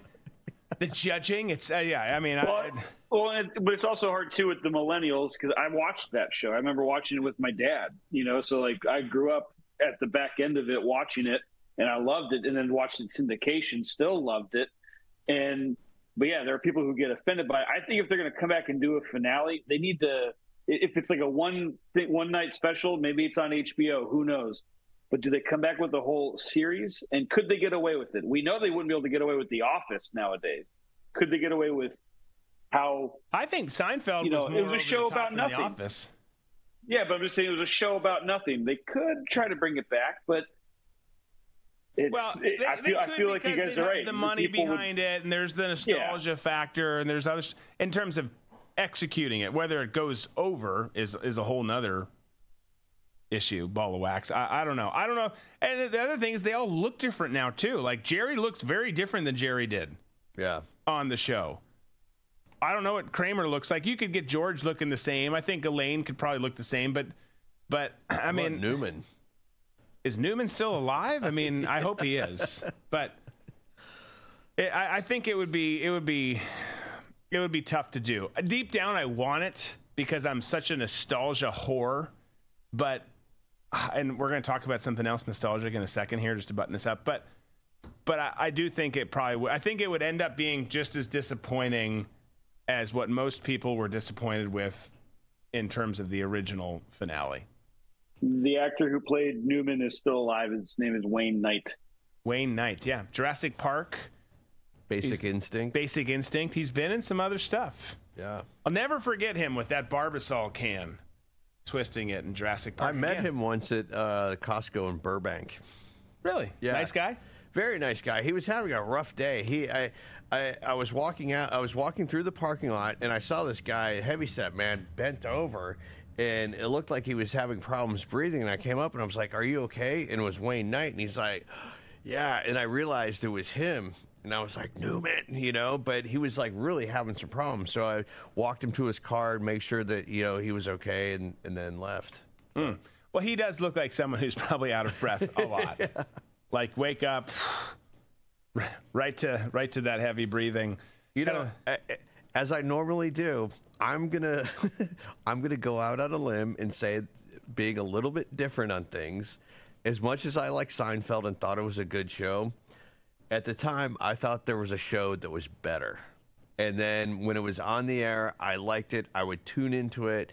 It was much more um, uh, must see TV for myself. I would plan out my schedule so I could see it. And that show was News Radio. That was a great show, Phil, especially when Phil Hartman was there. And of course, when Phil Hartman got murdered by his wife, it just, it, you know, and Jon Lovitz took over. I love Jon Lovitz too. He's not Phil Hartman. No, he's not Phil Hartman. Phil Hartman was like the, you know, he wasn't one. He was. It was an ensemble cast, but he wasn't the main character. But he just stole every scene that he was in. Yeah. Well, and the boss, um, I don't know if it was Stephen. Root. He he's he was good. Too. I mean, there's a lot of good people. In Oh it. yeah, I mean that cast. You had Dave Foley, you had uh, Joe Rogan. Yep. You had Andy Dick, who Andy Dick has gone off the deep end. You had He, he was Phil, a strange fella. Yep. Phil Hartman, uh, Maura Tierney, who went on to do years and years. I think she might even. Well, if the show's still on, was that Doctor Show? The There's so many doctor ER shows. I don't- show. I don't know. She was on that for a long time. And then uh, the the red cat, not Kathy Griffin. Oh yeah, no, uh, she was on ER. It, it was that chick who went. yeah, ER. Yeah. And then uh, the redheaded chick, I can't remember her name, who used to date uh, Nick Nolte. Can you imagine the stories of dating Nick Nolte? Can you imagine a story going on a date with Nick Nolte today? That would be something. I almost might just like get on. I'm, he's. I don't think he's gay. I'd almost get on Grindr just to do a, gay, a date with him, just to tell the story. I'm not going to let him do anything, but he he he's that's an interesting fella right there. Very interesting. I mean, he comes to party. You just see his eyes. You're like, oh shit! Like he's wow. Yeah, there's no stopping. You put a lot of stuff in you, didn't you? Your your your baseline is way back there. Is way back there. Um, so, speaking of nostalgic stuff, though, real quick, we have we have some, and and just stick with me, folks. I promise we're getting back to some other stuff here in a second. People here for the first time like, ah, this title's about politics and y'all talking movies. We're gonna get there. I don't know why I did in that voice, but we're gonna get back to it. But th- in the next year ish or so, we've got some nostalgia coming back. We've got Lethal Weapon 5. Okay. Danny Glover, who's going to say he's too old for this shit. Mel Gibson. Danny Glover, obviously a total libtard, but. Socialist, communist. Yeah. But. Uh, be great, as it may. Great series. Yeah. Great series. I will watch it. Yeah, I will watch it as well. Beverly Hills Cop 4. Axel Foley making a return. I will watch it. Bad Boys 4, not the same generation, but an entertaining series. Will Smith obviously taking some crazy pills, but he's also married to a crazy woman. You hear more and more stories about that, but it's like, okay, I, I get why he's crazy. Like she is nuts. She's nuts, man. Yeah. Jada Pinkett nuts. Like I, I I'm not taking Will Smith's side on some of the dumb stuff he's done, but it's kind of like, well, I I kind of get it now. Like Yeah. you're dealing with a lot of stress and a lot of emotional trauma here. But Bad Boys 4 coming out and then this is the one that's questionable for me. I'm excited about all those. But you've got Gladiator 2. Love Gladiator. But how do you really make it? I, I, look, I'm going to see it. That was a great ending to a movie. Yeah, but uh, but how do you make how do you make Gladiator two? Morgan Freeman's in it and someone else is in it, and it's got an interesting cast. But I, I just don't I don't get how it's another Gladiator movie. Sure, even something that does follow that, but that's called something else. But to be like Gladiator and then have the two rise in front of the name like it would in the eighties, like I, how do you how do you how do you do that? I don't know. Yeah, it's very tough. But but again, I'm a nostalgia whore, so I will I I will be so excited about all of these. Yeah. And you know what's interesting? It's not that interesting at all. Um, let me just go ahead and shut your your your hopes and dreams down, thinking I was going to say something interesting. It's not that interesting. But I I frequently pick, not necessarily on the show here because we talk news and politics and all that kind of stuff, but we we we um we frequently well at least off off the camera we'll talk about stuff and i'll talk about how there's not good ideas anymore right? And a lot of people it's not just me. Right. there's not a lot of original ideas. And i beat up hollywood for it and the entertainment industry and then they're like we're bringing back what you loved in the 80s and i'm like yes! Gladiator. like this is amazing. You're bringing back lethal weapon and beverly hills cop. You're gonna make a Goonie like they're not making another Goonie like you're gonna do that? Like what? Yes i'm all on board i retract everything i said about you guys not being original. Because if you're not gonna do something original then i just want to go back to what i loved about the 80s about the 80s so like that's the pass you get the pass i found the, the i found the, the the crack or whatever you want to call it. If you're not going to write like an interstellar or something like that that's new and interesting or a lot of the stuff that nolan does if you're not going to do something else interesting which most of you aren't then just go back and and don't reboot it don't do the stupid reboot shit because you guys all screw that up do another one go do another big trouble in little china get kurt russell back in that You like that movie? it was so campy and bad. you know what that movie's good for? Is when you're homesick and it's just on TV and like you flip on HBO, you're like, all right, I'll do it. Yeah. That's how I feel about. Did you ever see Breakin' in from 1984? Who is in it? Uh, it was a show about breakdancing or a movie Oh, about no, I- breakdancing. no, I did not. Well, that's one of those situations where the sequel was much better than the first one. Breakin' 2 Electric Boogaloo was so much better than than Breakin' the original. And so, getting back to your theme of remaking movies from the 80s, I'm hoping for a reboot of Electric Boogaloo. Okay, electric. You heard it here first, folks. Hopefully, we get electric boogaloo. I've never heard of it. Some someone out there has. They definitely have. There's there's there's got to be people who who have. Um, Don't you remember back in, in the eighties when you when you would go? Well, you're you're young enough, to, you're you're in that old enough to remember of going to a video store to get movies, but not like not like a blockbuster, but a mom and pop Yeah, yeah, yeah. style video store, and you would go to the action section and you like. You'd like look at the uh, the VHS, and if like the pictures on it look cool, you'd you know take the chance and rent it, even though you didn't hear of it, hear the hear of the movie, and then you'd put it in. It was like the cheesiest action movie you've ever seen. Like this one that I remember getting Dinosaur Island because it had army guys on there. It had dinosaurs. And then what I didn't realize it was it was rated R, and so we had a friend with a fake ID get it. And it was about these army guys who ended up on this island that had dinosaurs, but there was also these cave women there. And Of course, yeah. just the luck of the army guys, there was also a hot tub in the middle of the jungle. and so you you would have you know the army guys you know fighting the dinosaurs along with you know these cave women and then after the fight was over they'd all retreat to the uh, to the hot tub in the jungle I mean, a hot, I mean, I'll be honest. A hot tub sounds quite delightful right but now. in a jungle it was kind of a weird It know, is a weird, yeah. It's not going to happen Yeah. unless it's like a natural occurring hot spring or something. It's just not. It's not likely. Something that is hot. Let's get back into a little bit of news here before we we take a break at the end of the hour and and bring our good friend Gretchen Smith on from Code of Vets. Something that is happening is right now in Beirut. There's a fire just outside of the U.S. Embassy because protesters have lit said fire. Fire is set, this is from Benny. Benny put this out. Fire is set by protesters outside of the U.S. Embassy in Beirut, Lebanon. great that'll be overrun we'll have a hostage situation for the next year like in 79 Let's hope not. Let's hope not. But but I mean, it's it's a reminder, right? It's a reminder that you're.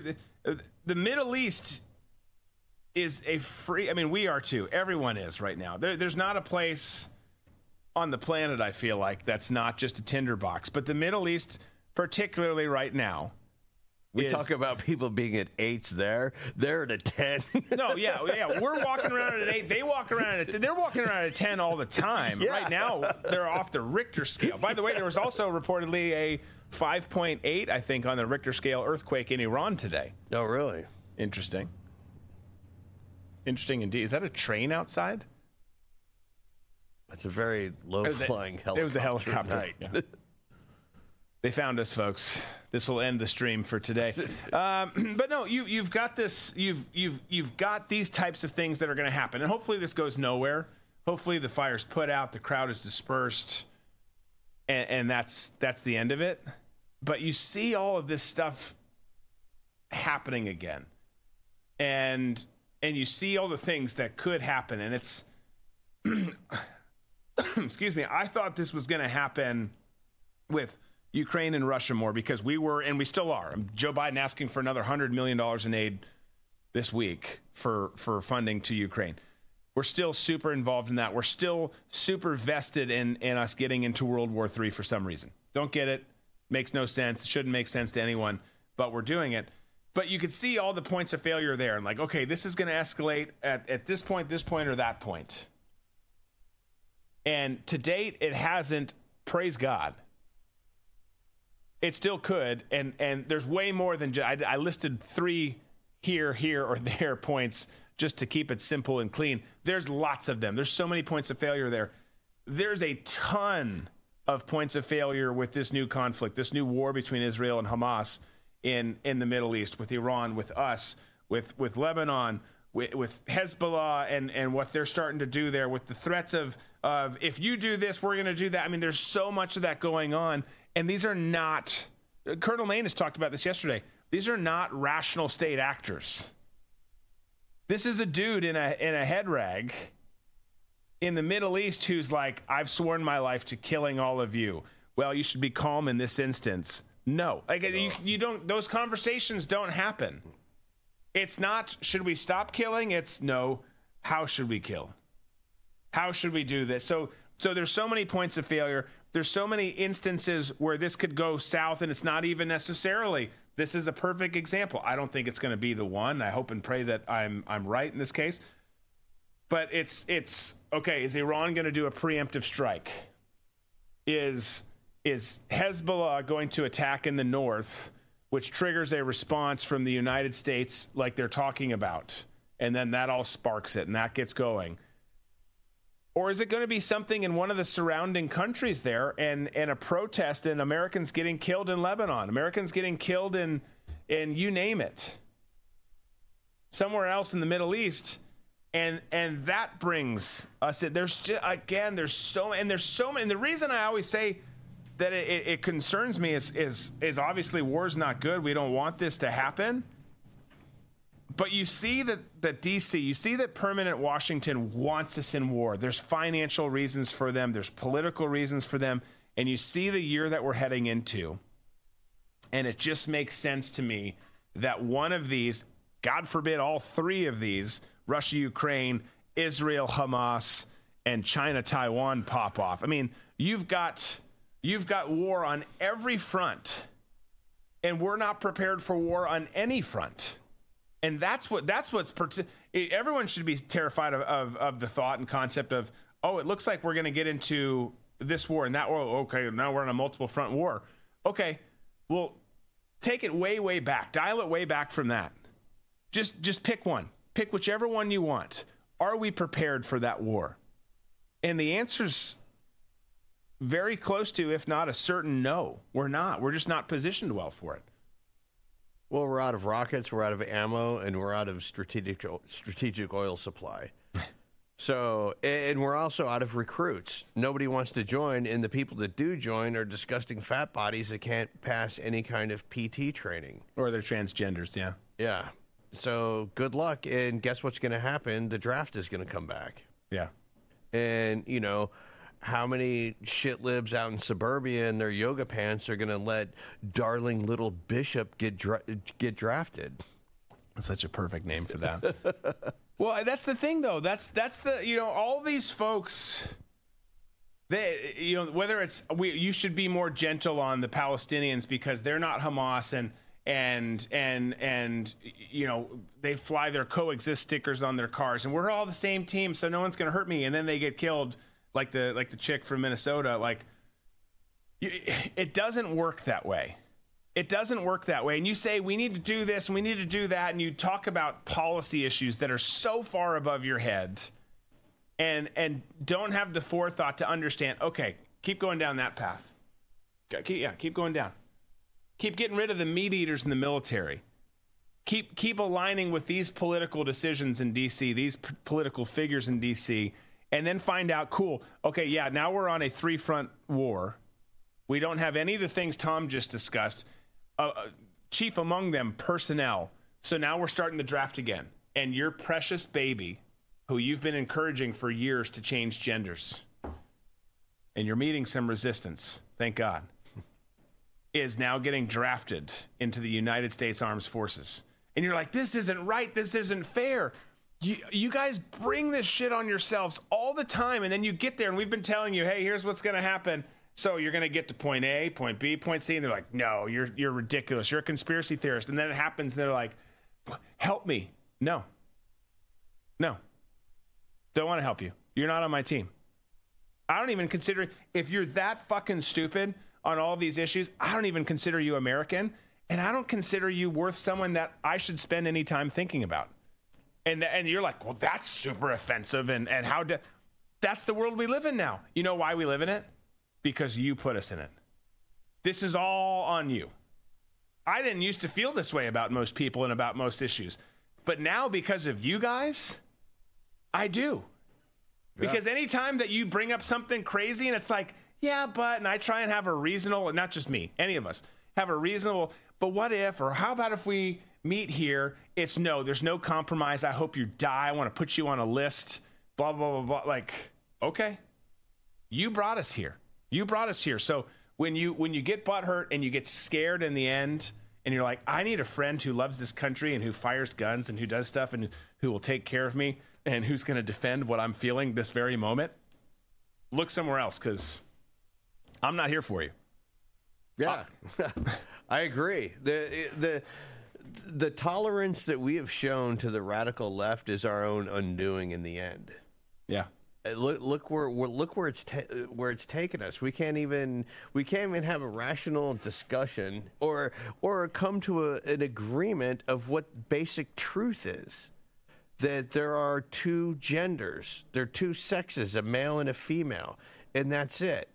Now we have to have this nuanced conversation about how that's not how biology isn't really true. And that goes back to the tolerance of the radical left. And it it goes nobody likes to be called names and the radical left is so good at it that for most of us, we're just like, all right, you know, if we're gonna, if, I'm just gonna ignore these motherfuckers and hopefully they'll go away, which is what had happened in the past. But for some reason, we've come up in in a time in history where these dumbasses have taken root. And I, and I don't think it's all of a sudden. I think it's it's been a generational. We've we've talked about how the, the, the, the radical left has taken over different choke points in different industries the entertainment industry, education, government. And it, it's the perfect storm. And all those seeds that they've planted, you know, we're, we're beginning to see the, the, the toxic crop that they're bringing. And none of us like it right now and can't believe this is happening, but it didn't happen overnight. Yeah. Yeah, it didn't. It didn't at all. Um, uh, there's lots of good conversation going on. We talked earlier about the the rocket strike that hit the hospital, and you had Vade, who uh, it's just moved on me here. Vade, who said Fox News says Israeli uh, Israeli military says it was has proof that the rocket that destroyed the hospital came from Hamas, which we suggested earlier makes makes sense uh, in a lot of ways.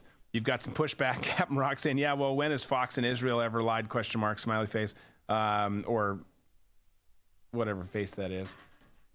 Uh, look, certainly you can't you can't believe everything Fox says, but it does make sense that this would happen. Here's the here's and and and uh, like I said earlier, none of us are going to know on this particular issue because we're not there. We don't have the intelligence. We weren't the ones fighting. Unless you, there, there's very few people who who who know exactly at this at this point in time what happened. But I'll just tell you, like it's tricky. Is Israel does things differently. They have less rules than we do, which is good for them and for the people who are defending their country and their national sovereignty because it gives them the ability to fight back.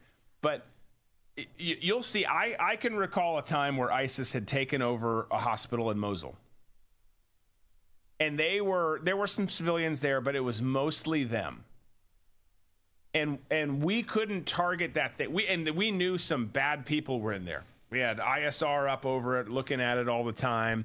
We had assets going in and out. We we you know we were getting information on it, and we couldn't do anything. We're like, well, here are all the people who are here. Well, it's a hospital, so you can't strike it because it's a there's potential casualties, and even if there's not casualties, the optics of of taking out a hospital in Mosul is not good. So it's look, it's wartime. So I'm not saying that Israel doesn't have the the willpower and the the willingness and the capability to say there's there's a target and we're going to hit it, and here's why we're going to hit it. Doesn't also mean that collateral damage can happen and they made a mistake, but it's far more likely that Hamas made a mistake and if they did, if Israel did hit it, I would just suggest to you that if, if they hit a hospital that killed that many people, su- supposed civilian casualties among them, one sucks to be living where you guys do in the first place. That's just that's just the nature of the beast over there. You fight each other all the time. People die all the time. Maybe at more scale now. But if they were actually striking it, it was really Israel, then I would suggest that there was probably some pretty strong intelligence, that there were some pretty significant operations there, and that they, Hamas and others, were hiding behind the protection, the protective veil of being in a public facility like that, because that's how they do it. They know how to work interrogations. They know how to get out of detention. They know, hey, let's take over this facility here because at this university or this hospital, the Americans won't strike us. We're protected. Right. So I, there's so many there's so many nuanced pieces to that that people have to think about, and uh, Fox is is almost never right. Looking at you, Bret Baier, Arizona. Uh, like I, like they're almost never right, but but there's so many complications in war. There's so many complications when you're fighting extremist and Islamic groups in in particular where it's just it's never cut and dry. It's never cut and dry. I would I would lobby to say if if if it's Israel, it's because there was they were using that as top cover, and if it's not Israel, and it's more likely not Israel, it's Hamas, and it's just they're not as good at what they do, and it was an errant missile, um, an errant rocket, whatever it was, whatever munition, and and that's how it went. But but we'll see. Okay. We're going to take our final break of the night. Final break of the night. We're going to come back. We're going to have a topped off beverage. Tom, what are you going to go with? I'm going to stick with the beer. Beer can't hurt you. It just is that a true statement? You. It'll bloat you, yeah. yeah. yeah. No, one of my uh, favorite musicians of all time, uh, Country Dick Montana, he used to say that. Hmm. Do you believe beer before liquor, never sicker? No. Alcohol, but you know, no. I don't think so either. It's all mixing in the same pot. Yeah. It's like you pour this in first, you pour that in second. But if you do it the other way around, I mean, the only thing that I can think of is like, you know, if you're drinking a bunch of beers and you got a pretty good buzz going, and then you start doing shots and they're going down even better, you know, you lose track of the amount of shots that you're doing, then all of a sudden you're yeah. in a world of hurt. True. But that's that's just a discipline issue. Yeah, that's not that's not a mixing issue per se. It's a discipline issue. Um, okay, we're gonna take a break. When we come back, Gretchen Smith, the founder and and not owner, that's not the right term, but the founder of Code of Vets, an amazing charity who does so much on Twitter, but not just on Twitter, for homeless veterans, veterans who can't pay their bills, veterans who are dealing with PTSD, veterans who are thinking of hurting themselves or killing themselves. She does amazing stuff. Has raised over seven million dollars for veterans who are in need all around the globe, all around our country. We're going to talk to her. She's out in Taiwan too, so we're going to talk about what's going on on there with China and Taiwan, what folks out there in Taiwan are thinking about all of the stuff happening around the globe, stuff about our politics here in America. All that's coming up. Stick around.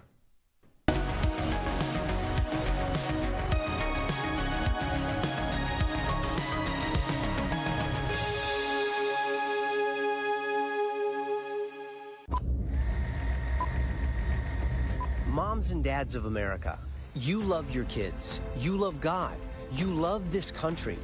And you're tired of watching companies betray your values and ruin great products. Don't get angry. Invest your time, energy, and money into the people that are building the country you want for your kids and standing for the values that will lead to their blessing and protection. Invest in companies like Brave Books. They are on a mission to create content for kids that is safe for them to enjoy. They have kids' books that teach about character, hard work, and the value of being brave. If you join their Book of the Month Club, you get a new book sent to your door every month that will teach your kids pro God, pro American values. Brave Books will not betray your trust. Your children and your grandchildren will thank you. Remember, the land of the free depends on the homes of the brave.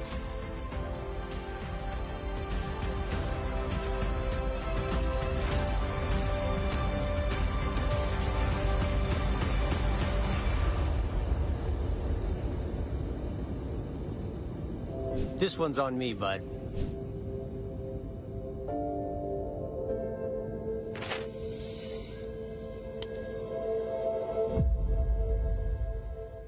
My towels solved a problem that we've all had with towels. You go into the stores and they feel lotiony and soft, but then you get them home and they wind dry you. That's why I made my towels. They actually work, they're soft, and they absorb. And now I'm excited to announce two brand new lines of my towels. What makes them the best towels ever is they're now made with 100% long staple Shapir cotton. This is a combed ring spun cotton that makes my towels even softer and more absorbent than ever. And now you get a six piece set for an amazing introductory sale price as low as $29.98. So go to mypillow.com or call the number on your screen. Use your promo code to get my towels for only $29.98. Or you can get my designer premium line for just $20 more. Either way, you save 50% now on all my towels. They actually work. What a concept. This offer won't last long, so please order now. MyPillow.com. Get more of Drew, and this is my show with Coin Club exclusively on the RVM network. Coin Club members get a This Is My Show challenge coin, an exclusive Friday morning show for Coin Club members only, automatic entry into show related sweepstakes, and other in studio bonuses. Plus, members get access to all other premium content on the RVM network and no ads on written content on redvoicemedia.com. So join the club and carry your coin with pride. Go to dbcoinclub.com. Military and first responders get 30% off their memberships. Again, that's dbcoinclub.com. Current Drew Crew members need not apply. Military and first responder discounts are available on monthly or annual memberships. All members, regardless of subscription type, are automatically entered into sweepstakes. However, challenge coins are only issued to annual members. Learn more at dbcoinclub.com.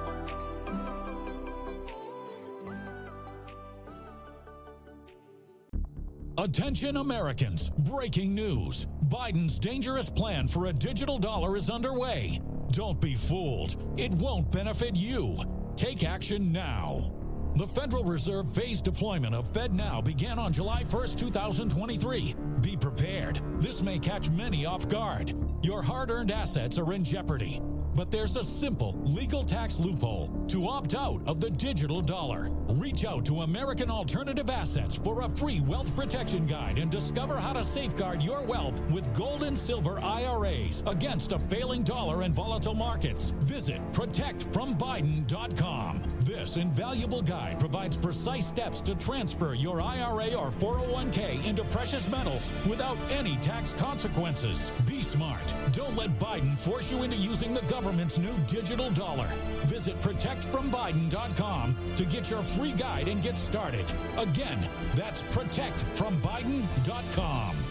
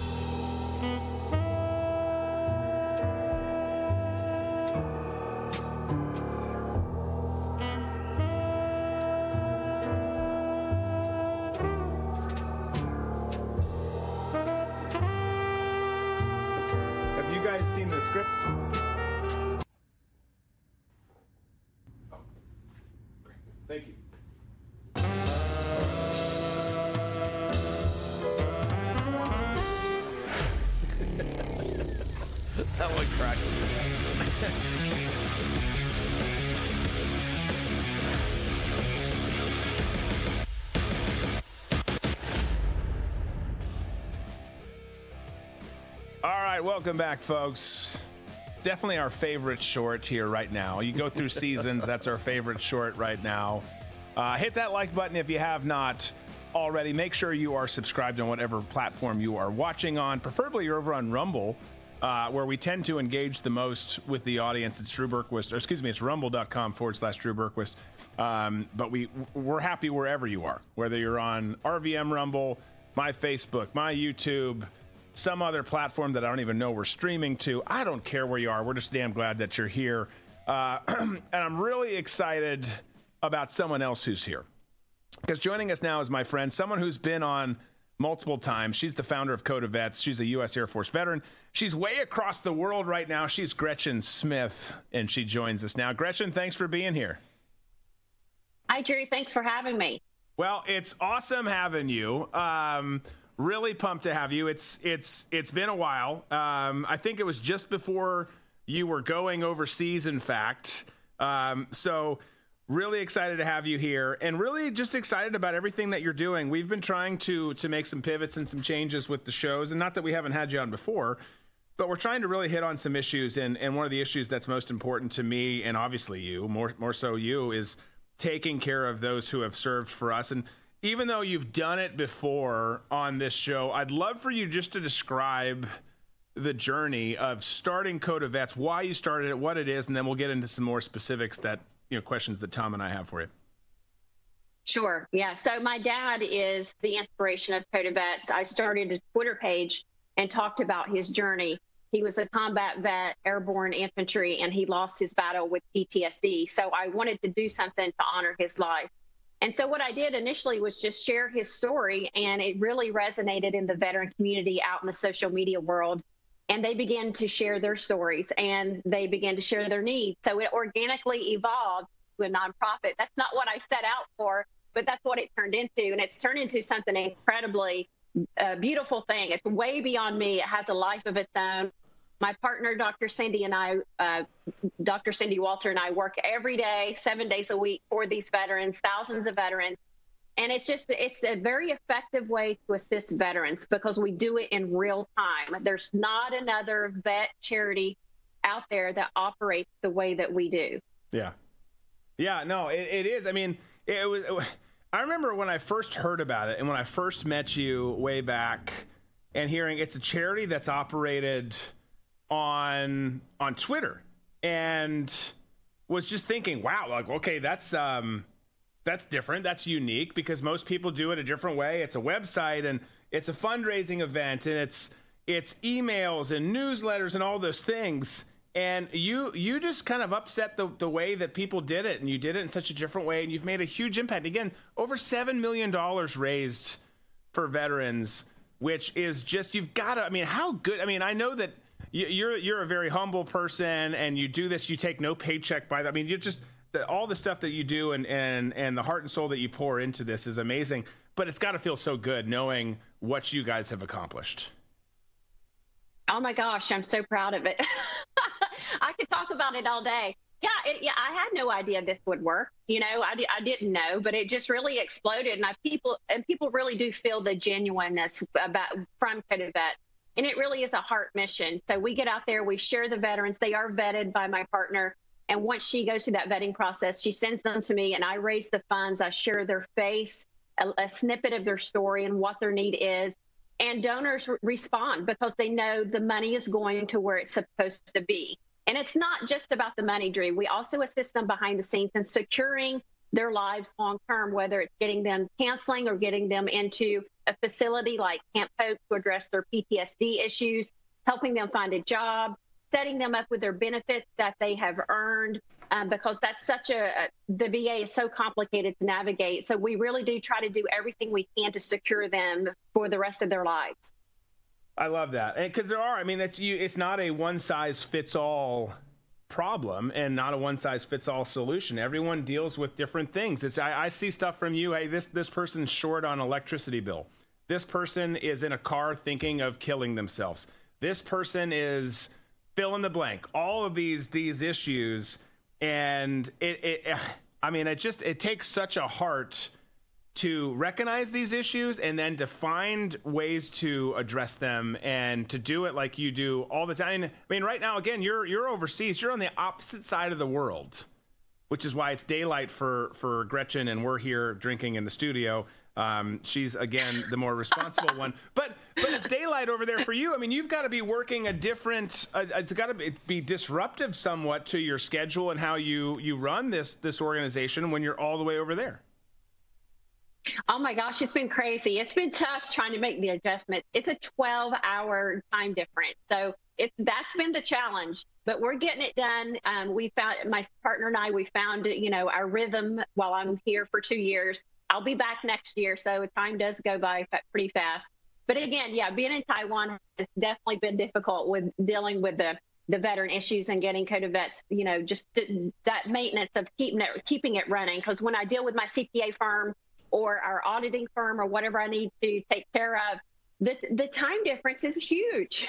Yeah. Oh my so gosh. Yeah, yes. Yeah. It's crazy. So I have a very small window to, to, call and you know to to take care of the business that I have to on a on a weekly basis. So anyway, it's it's been a little bit of a challenge, but I wouldn't have it any way. I love I love doing this. Well, it's got to be just so rewarding when you when you see something come to fruition. You see, and it's like anything, right? And and not to this this level, but there's lower lower examples where you see a need, you see something that has to be done around the house, it gets done, it looks better, and then you're happy. This is next level. This is I see a need. This person oh, yeah. is struggling. We've gotten it fixed.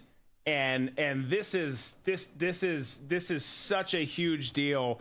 Uh, and and again, when I see the people um, who are out there and I don't see the people that you see and, and the amount that you see. I see people I've served with and worked with overseas, and you see the struggles that are there, and and they're different for everyone. And and and, and the one thing is, is you always the, the the common denominator is always you feel alone, you feel misunderstood or not understood at all, and you feel like no one's looking out for you. And the fact that there's an organization out there like Code of Vets and someone like you is just remarkable. And Eh, eh, because it's so needed, and and and you you you don't get it unless you get it, and you do get it, and you've you've served, your family has served, so you you you get all of that. But I just I I know for myself and for all of us here, we're we're just so grateful for for all that you do. We're grateful to know you. We're hopeful that we can come alongside of you and, and do more to help everything that you're doing because it's just it's just freaking awesome what you are doing. Thanks, Drew. I appreciate it. We can get, we can use all the support we can get because it, it really is. Sometimes it's overwhelming. It's a heavy load. Um, we deal with life and death issues, um, and sometimes just very small needs, uh, just to get a veteran back on track. But yeah, we, I think most people recognize the the level of the the severity of the issue out there right now, especially with post COVID uh, the, the shutdowns harmed millions of Americans, including veterans, and now all of the inflation that we're dealing with. It's historic, and we're we're just taking a day at a time. We're overwhelmed by needs, but we, we literally take on one vet at a, at a time and try to support as many as we can. But yeah, we we love to get our mission out there more and partner with you guys. yeah, absolutely. Well, we're going to do it here at the show for sure. This is my show. Uh, but also as as a network, there's some stuff you and I've talked off offline about it, and we're going to work on that this week. But we're going to try and do more as as Red Voice Media and the RVM network as well. But all Tom, I think Tom's got a um, Tom's got a question for you or, or something to say here. Gretchen, okay. hey Gretchen, how you doing? How are things in Good, Taiwan? Tom. One of, Taipei is one of my favorite cities in, in the entire world. Oh wow, we're in Ta- we're in Taichung, by the way. Taichung. Uh, oh, okay, right on. Uh, my question to you is: When it comes to the treatment for PTSD, are you seeing any kind of advancements other than like you know pharmaceuticals, or uh, getting more into like maybe uh, microdosing psilocybin or DMT or any kind of treatments like that? And is there has there been uh, a progression in trying to help vets with, with sort of unconventional ways uh, ways of uh, treating PTSD? I yeah, I, I, we do see a variety of different ways to treat these vets, and we've really just we've got one strong partner that we truly believe in a holistic approach, and it's Camp Hope out in Houston, Texas. And they what they do is they treat the entire veteran, the you know heart, minds and spirituality as well, and and they they will use medication or send them um, outside for their facility to get the medication that they need, but they try to do it a multi-pronged approach. And we find that they have been incredibly successful with the program that they've set up. It's six months of, of residential treatment. It's intense and it's really difficult for these veterans to commit to that because they have families or even if they don't what about their bills for six months? So that's where code of vets comes in and we try to assist in that area while they're working on themselves. So for us, so yeah, there's been advancements, and we've seen all different kinds of programs out there. But for us, um, especially my partner, she has her PhD in public health, so she's done her research, and we have found that this program really touches every part of a veteran, uh, their their lives, and who they are as a human being. So that's where we've seen the most success, and that's where we want to put our time and energy to because we feel like these veterans have uh, the highest success rate and they have long term success because they really do walk away with the tools that they need on every level to maintain a healthy, um, pr- productive life. Right, and I, I, I'm you know, eh, I, I, I am not one who's an expert in mental health by any stretch of the imagination. You don't say. but I, I, I feel like like the holistic approach, where it's you know mind, body, and soul, is very beneficial. And it, it just seems to me that it, all those have to be working in unison at the same time to, to be able to, to, to help the human spirit to, to be able to move on and, and deal with whatever issue that you have at that moment. And and and for myself, uh, I would think that the success rate has got to be you know pretty pretty high up there for you guys in in the, in the vets that go down that road. Oh yeah, it is haven't another program that it can outdo um, Camp Hope. So that's why we have we're just we walk alongside them and we assist as many of those vets going through that program as we can. Um, right now, they're they're our top top priority because you know what they're putting that that foot forward and saying I'm willing to sacrifice six months of my life. I am serious about getting the help that I need, but in return, I'm going to need help getting up and functioning financially when I get out. And that's where we are like, yeah, absolutely. Yes, we will do everything that we can to assist in that part of your journey. So yeah, the heart, mind, and soul. You know, we can't just have them go to the VA and have. And what they do is they throw meds at them, and there there is therapy, but they leave a piece of it out, a component. But and they also treat them like a herd of cattle. You know, it's so it, it's really important that these veterans are treated as individuals. They they all have their own walks of life. They've all grown up with different childhoods and different experiences. So that's what we look at is you know they're they're unique, and we really appreciate the fact that Camp Hope treats them um, that way. They they're not herded through like the VA system. It's a much smaller facility. So that's that's where we find the most success. Yeah.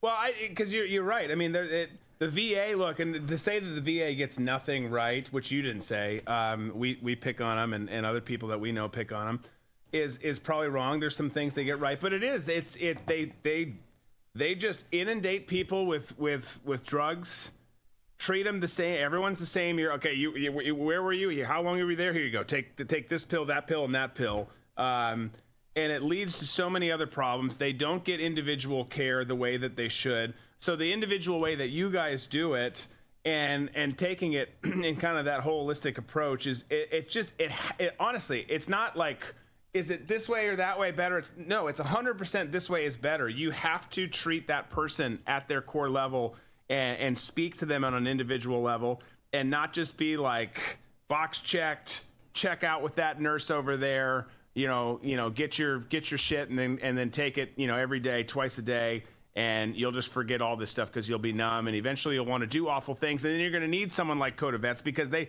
they take you down a different path. It's and and I, I I'm not a big fan of it whatsoever. But you guys, I mean, you guys have come up even in and you were sending some information to me the other day, even in some crises, right? You've got individual crises that happen. You've got you've got natural disasters that happen. You had you guys had to step up and help a bunch of people in Maui. Obviously, wildfires there, natural disaster happens. They need they need their prescriptions, whether they're the right prescriptions or not. For the season that they're in, they need their prescriptions. They need the help that they need at that time. You could talk about how you guys stepped up in Maui. Yeah, for for the past uh, 60 days or so, we've been assisting with veterans on in Maui that we are aware of, and word gets around. You know, they talk to each other. And again, I go back to my partners, Dr. Cindy Walter. The woman is brilliant. She has many connections because of her career, and she was able to assist all of these veterans with uh, working out solutions for their prescriptions because two of the three post offices in that area they were they're gone. They were burned down. So Right. We had to find alternative ways, and we had to figure out how do we get these prescriptions because when you are on um, your your meds, you there there needs to be consistency. If not, that's where you run into issue with the, with the suicidal ideation, or if they're diabetic, whatever the case may be, heart medication. So we dealt with all of that for the past couple months. We really focused on getting those vets that we were aware of in Maui their medication on time, and we were able to do it. Um, but again, um, you know, we, we I have an advocate who knows what she's doing, and she's willing to give her time and energy to these vets. But it, it, but it's great to have orgs like us around for events like that because otherwise they would be going without their med, which compounds the problems they already have with losing their homes. Right. Yeah. No. Absolutely. Absolutely. Well, being small and being nimble is is a huge advantage, and it's a huge advantage that you guys have. I want to talk to you about some other stuff here.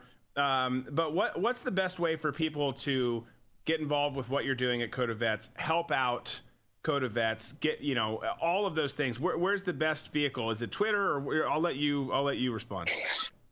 Yeah, Twitter is our primary mode of interacting with our donors and sharing the missions. That it, it's huge. If it, I, I'm telling you right now, it's worth to create a Twitter page specifically for Code of Vet. It is a God thing. It's wonderful to see these veterans. I put them out there, and then in a matter of two to five days, I'm sending out their funds, and they are just beyond grateful. And like you said, many of them feel isolated, alone.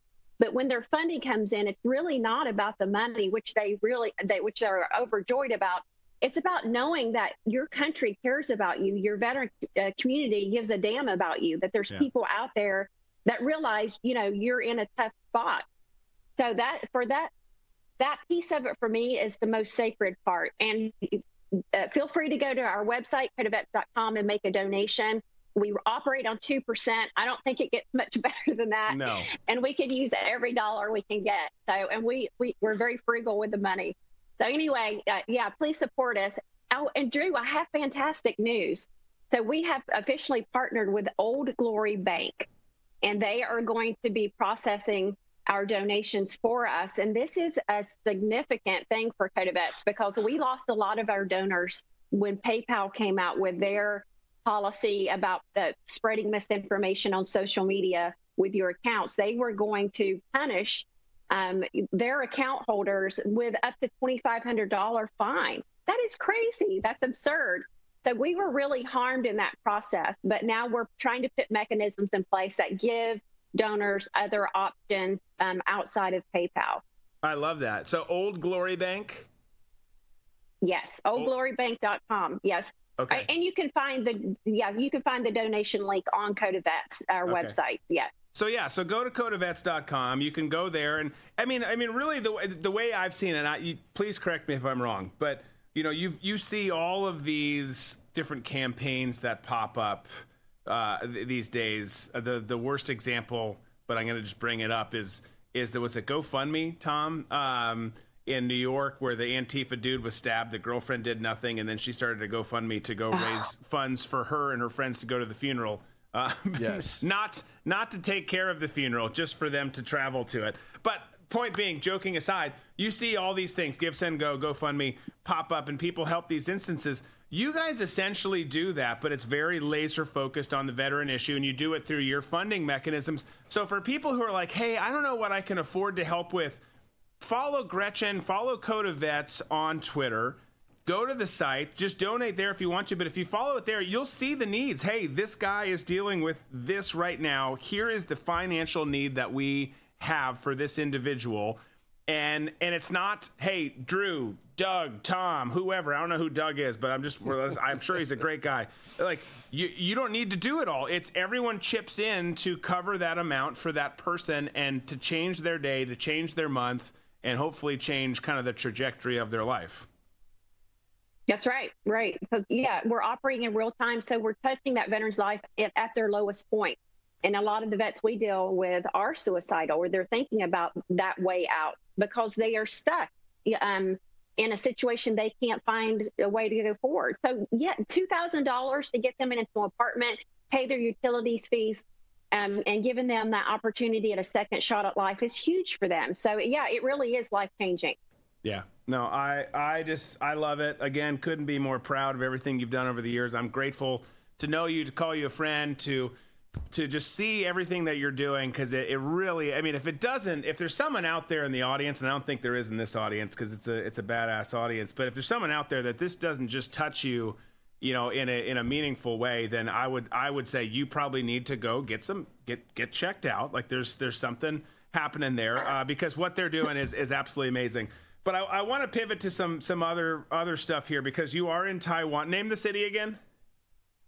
Taichung. Taichung um, I think I ate that yesterday. Um, but the the so you're you're out there. There's obviously some drama in the region, to say the least. We've got a, a war going between Israel and Hamas that could spiral into a war throughout the Middle East. I hope it doesn't. Uh, we've talked a great deal about that tonight. Uh, we've got Ukraine and Russia. There's so much conflict, but there's there's potential, right? And and some might argue a pretty likely potential of China coming into Taiwan. I know that's not why you're here tonight, but I, I just wanted to ask you because you are. What's kind of the mindset of people on Taiwan, in Taiwan, from from from with all this rhetoric, all the conversation, what they're seeing with with warships in the region, the spicy rhetoric from from Xi and and and the folks in China. Is is there a a concern there, or do people just kind of go about their daily lives?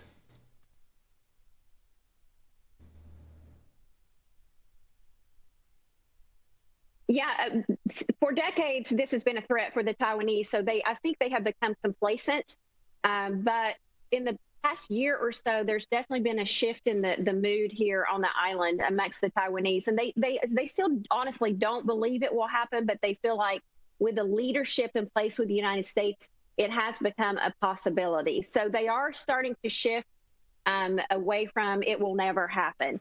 So it, it's interesting to talk to the different Taiwanese to see to get their perspective of it. Joe and I personally, we have go bags ready because we we just want to be prepared. We do not, you know, we're not chicken little, but we know it is a true possibility. So we want to be able to get out as quickly as possible. But the Taiwanese, they, you know, they they want to keep status quo. They want to. They're very family or community oriented. They they act as very collectively. So they they just want to be left alone, live their lives, take care of their families, work, prepare for retirement.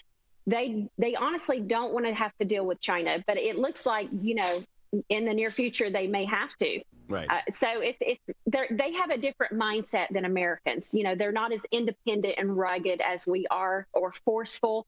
Um, they're they're meek, uh, humble people, very accommodating so it's it's just been really interesting to be here during this uh, period of time. Um, I think I think it's historic what we're witnessing because I think China is serious. Um, so we'll we'll see how it plays out. We're going to be here for another year.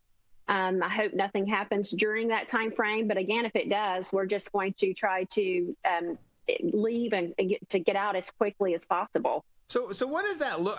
I, I, I totally agree. By the way, I hope nothing happens either first and foremost for your your safety and your husband's safety, but but also for for the region and what the implications would be across the board. What does that look like, though? I mean, you guys are kind of isolated. I mean, you're you're on an island. I mean, like how, how do what is you got your go bags? You need to be prepared mentally.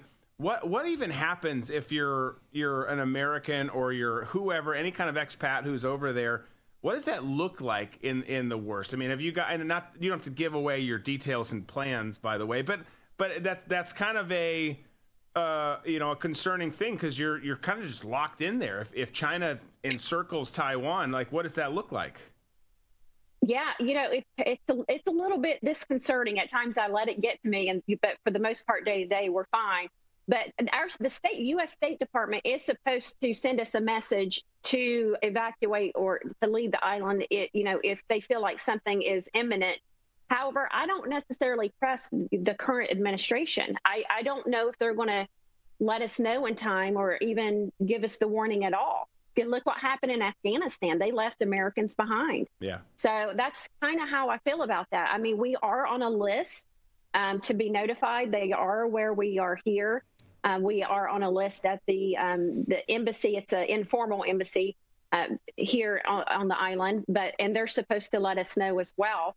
But again, it just you know, given how this administration has responded to other emergencies, I feel like they have failed um, many Americans. So we're our goal would just be to get to the airport, which is two and a half hours from where we live, as quickly as possible. And even that would be a challenge if there was some sort of invasion or uh, um, attack, because every we have no vehicle. We do not have a car on this island. We we rely on public transportation. So I would imagine that communication and public transportation would be one of the things that would be taken out first. First, you know, it'd be that would be the first thing to go. Yeah. So, you know, we we understand, you know, that risk, but again, all we can do is rely on, you know, on each other, and we just we have we have somewhat of a plan in place, but I do not, I don't want to share that. No, no, I, and I don't want you to either. yeah. It's it's yeah. crazy. Well, I think you know if. I tell you what, I wish we were like in like I don't want to be like Oprah, but if we were in the Oprah phase, what I would what I would say is is that we're sending you a horse. Um, you're going to have a horse so you have a we mode of need transportation, a and a boat. Yeah, a boat makes more way more sense. I don't know why I didn't first go to the boat. We are literally our studio is at a marina, um, and I went straight to horse. Um, but whatever. Um, but but yeah, I mean that's it's, it's got to be wild. In two and a half hours, I mean when when something's popping off and shit's gone crazy, that's that's that's a long journey to to make whether you've got your own transportation or not. So so pretty pretty wild. Uh, what what do people, last question I've got yeah. for you, and then we'll I'll let you get on with your day there since it is actually day. Um, wh- what do people think about?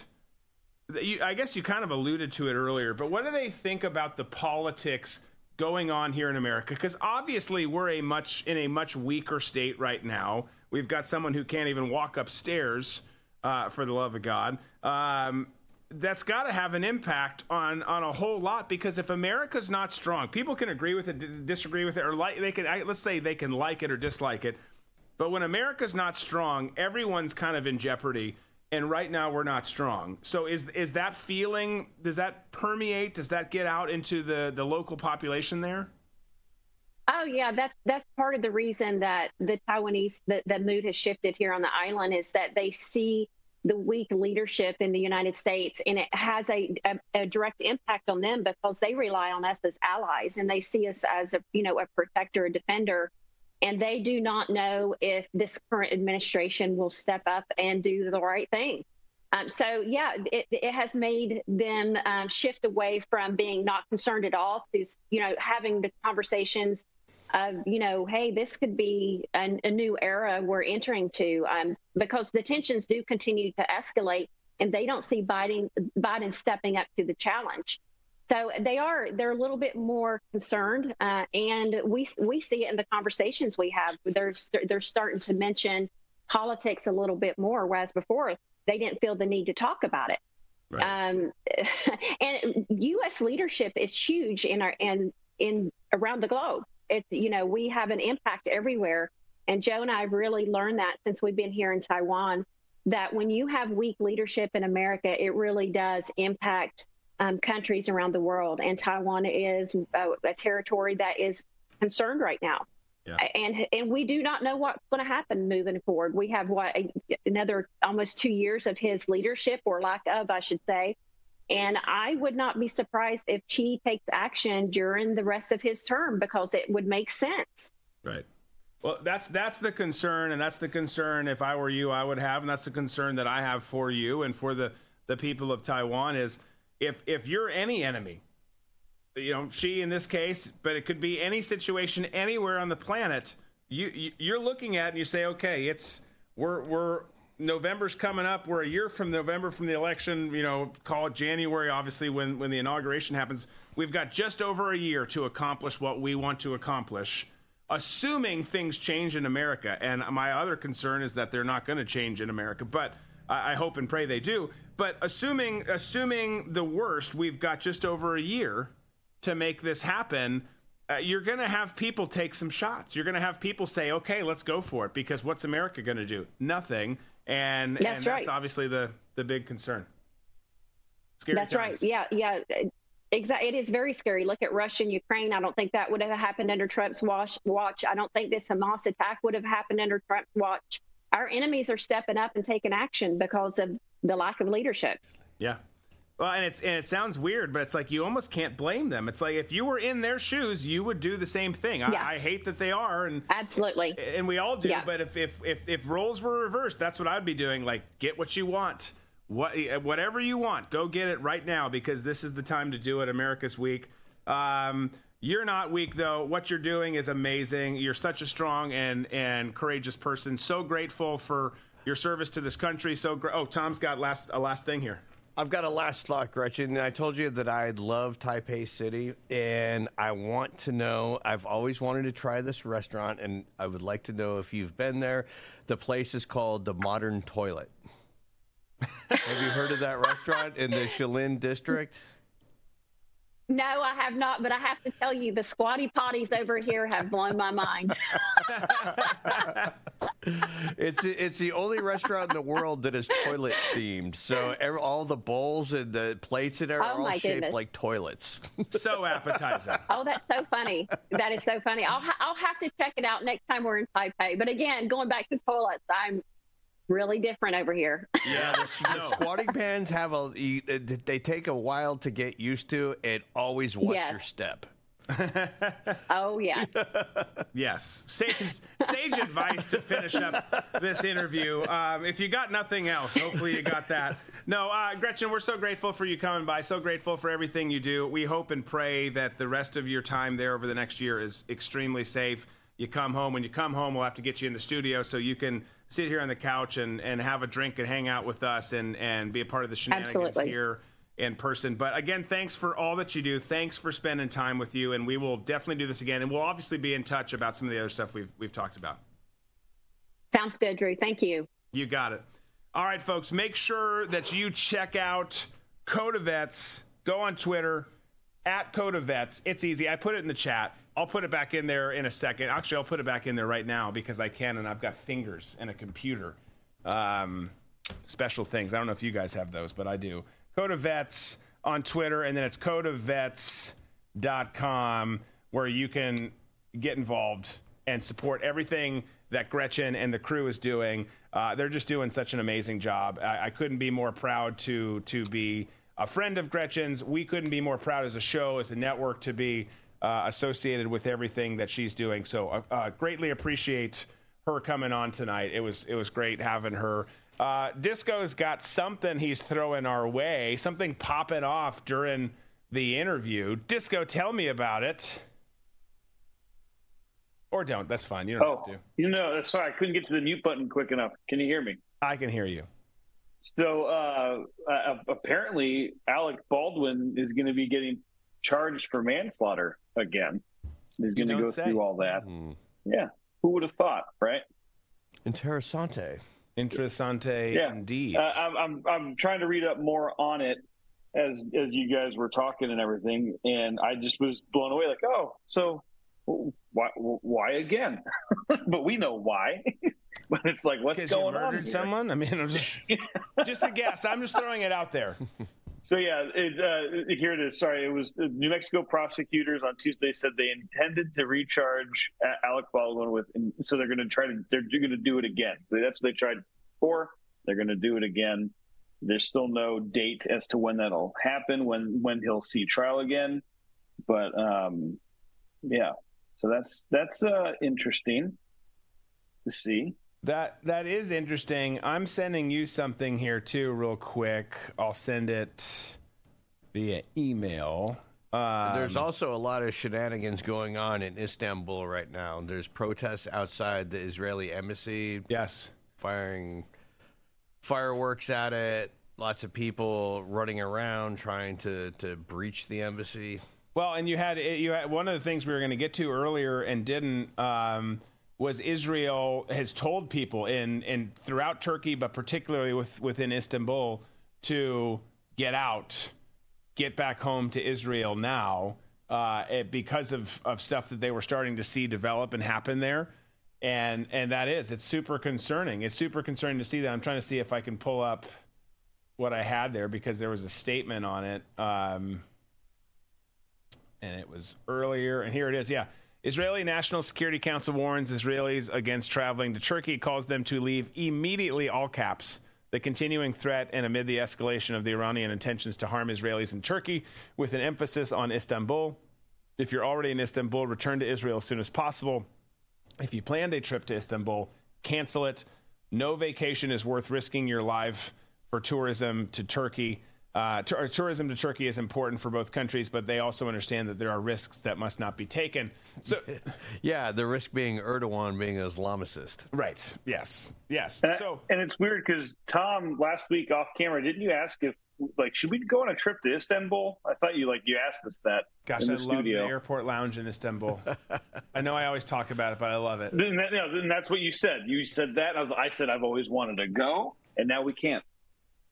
Yeah, I, No. I enjoy. It. Well, we're not Israeli, but it's still not a, a wise time to go. I'm sure we've Yeah. got our own uh, travel advisory out there as well. No, I was just saying that I like Istanbul myself. Yeah. And the very. Do we have any Turkish delight around here? I don't believe so. Damn it. This bullshit. um, But it's weird that Erdogan, being the Islamicist that he is, and also Turkey being a member of NATO, it's all the world is a really fucked up place. it it it absolutely is. Um, hundred percent.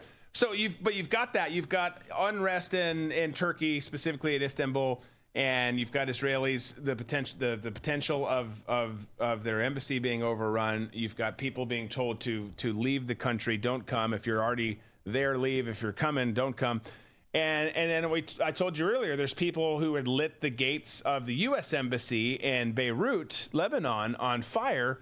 Well, apparently, this video right here apparently is a mob of people, and this was hours ago, headed towards the U.S. embassy in Lebanon, uh, in Beirut specifically. Check check check out this. I don't know if there's audio or not, but it there is.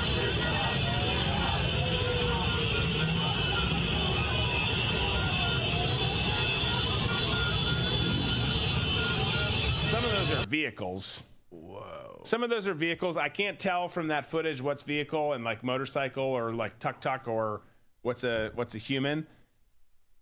If that's in fact, again, this is from Twitter. Twitter's not real. Sometimes there's real shit that happens on there, but most most of it has to be taken with a grain of salt. If that's in fact a mob headed towards the US embassy, that's not good. That's not good. Not good at all. And I think we're going to be seeing more of these demonstrations throughout the Mid East, and and hopefully nothing escalates from here. But you know, everybody everybody in the entire world knows that Biden is a complete nitwit and is not in charge of anything. He he can't even go to the bathroom by himself. So they know it, it, it goes back to what we were talking about earlier in the show with no consequences with anything. You have eh, now you've got every jerk around the world who's like, Granddad is running the joint. We can do whatever we want to Americans or to Israelis or to, to Jewish people here in the United States because they feel like there are no consequences. And that's a direct result of Joe Biden. It is. Do whatever to whoever you want. It, it's uh, and and Gretchen said it too. It's just I, I, I we always talk about it, man. It's not that freaking hard. There's complicated issues. Yes, Israel Palestine. and the dispute over land and territory there, it is complicated. I'm not going to say that's not complicated, but but how how how enemies and and and global conflict tends to work on the surface level, the starting point, and and and the and kind of the initial response, if you will. All of that, uh, it's not that hard. Yeah. They people see weakness, they take advantage. People see strength, they sit back and wait.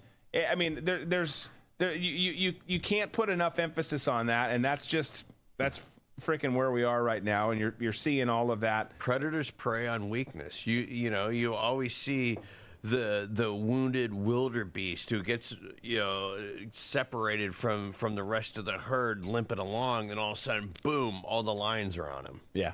It's Yeah. the same thing with this. You know, Biden's a wounded wildebeest that somehow made it through, you know, the crossing of the crocodiles and, you know, got part of his Achilles snapped off and the herd has run away from him and he's kind of like, uh, uh, waiting for the lions to, uh, to pounce. Yeah. I, the, the noise effect was great too. Speaking of speaking of the noise, the noise or the the the sound that Tom just made kind of sounds like Nancy Sonoma, who's one of our press corps members for the post show press conference. Just so you know, the post show press conference has not gone away. We're going to be doing it more frequently on social media and on the various channels, Rumble, YouTube, um, Twitter, etc., where we'll share those videos because we we frequently have run out of time on the shows or had something you know it just it just it's going to be easier for us to do it that way. So sometimes it'll be in the show sometimes it'll be there. We haven't sunsetted that. Um, we've had some fun with it so we're going to continue to do it just in a little bit of a different um, little bit of a different setting. All right. It's 8.45 in the pm and we're going to wrap it up. We've had a fun show. It's been great. It was great to have gretchen again. Go to codevets.com it's in the the Rumble chat. It's Code of Vets, C O D E V uh, of V E T S dot com. Uh, go check them out. Give them some love. Follow them on Twitter at Code of Vets, and support all the amazing stuff you do. I mean, can you imagine that? I mean, you you see charities who are like, well, we we only take twenty three percent, or we only take thirty percent, two percent. That's amazing. It, it doesn't exist. Yeah. It's, that's like that's freaking alien. Uh, the way that they do it, and then what they do is is so so good. So please before, do before we wrap up. I just want I just this just came across pro-Palestinian protesters attack police in Barcelona, Spain. Multiple gunshots heard as protesters attempt to attack police vehicles before reinforcements can arrive. Hmm. So Spain is Yeah. coming. Spain was con- conquered once. It's going to get interesting. Stay frosty out there, my friends. Not just overseas. Pay attention. I mean, you look at all the protests that have happened here. Oh, look. I mean, we just One talked cropped about up today in Dallas. Yeah. Dallas of all places. A big one. Yes. A big one. Dallas, Chicago, all uh, so many American cities, New York, of course, New York, but all these cities they've happened. Don't think that stuff can't pop off where you are, and it's it's even a bigger issue because then people are like, "Well, I'm not in any of those big metropolitan cities." You guys always tell us to get out of big cities, and either we never were there or we did get out, and we're somewhere safe, or we're in a red community it still means that you got to keep your head on a swivel. May, you've made a good decision, or you did a long time ago, yes, but but the the it can never happen to me mindset is the worst mindset you could ever have. Hope it never does. Pray it never does. Um, but don't don't live by that. Don't live by that, and you know expect expect the worst, hope for the best. And we will expect to see all of you here tomorrow. 6 to 9 p.m. Eastern. Wednesday, we'll be here tomorrow. We'll be here Thursday. Some fun stuff, some great guests. Tomorrow night, Brianna Morello, who has been amazing, has worked for Major League Baseball, Fox News. She's produced a bunch of shows in conservative media. She's been on the show before, good friend. She's got her own show now. She's going to be on the show tomorrow. Thursday night, Wayne Dupree's going to be on the show. Uh, our friend from the RVM network here, uh, and someone who's who's been in in conservative media for for quite some time. Also an Air Force veteran like Gretchen. So lots of great stuff coming up the rest of the week. We can't wait to bring all of it to you. Thanks so much for coming along the journey with us, not just today, but into this new time slot and into all that we've been doing over the last several, you know, weeks, months, years uh, as a part of this show. So have a wonderful night. If you're driving somewhere, be safe. Be smart, be free. Even if you're not driving somewhere, I say that all the time. Just be safe, be smart, be free. We'll see you tomorrow.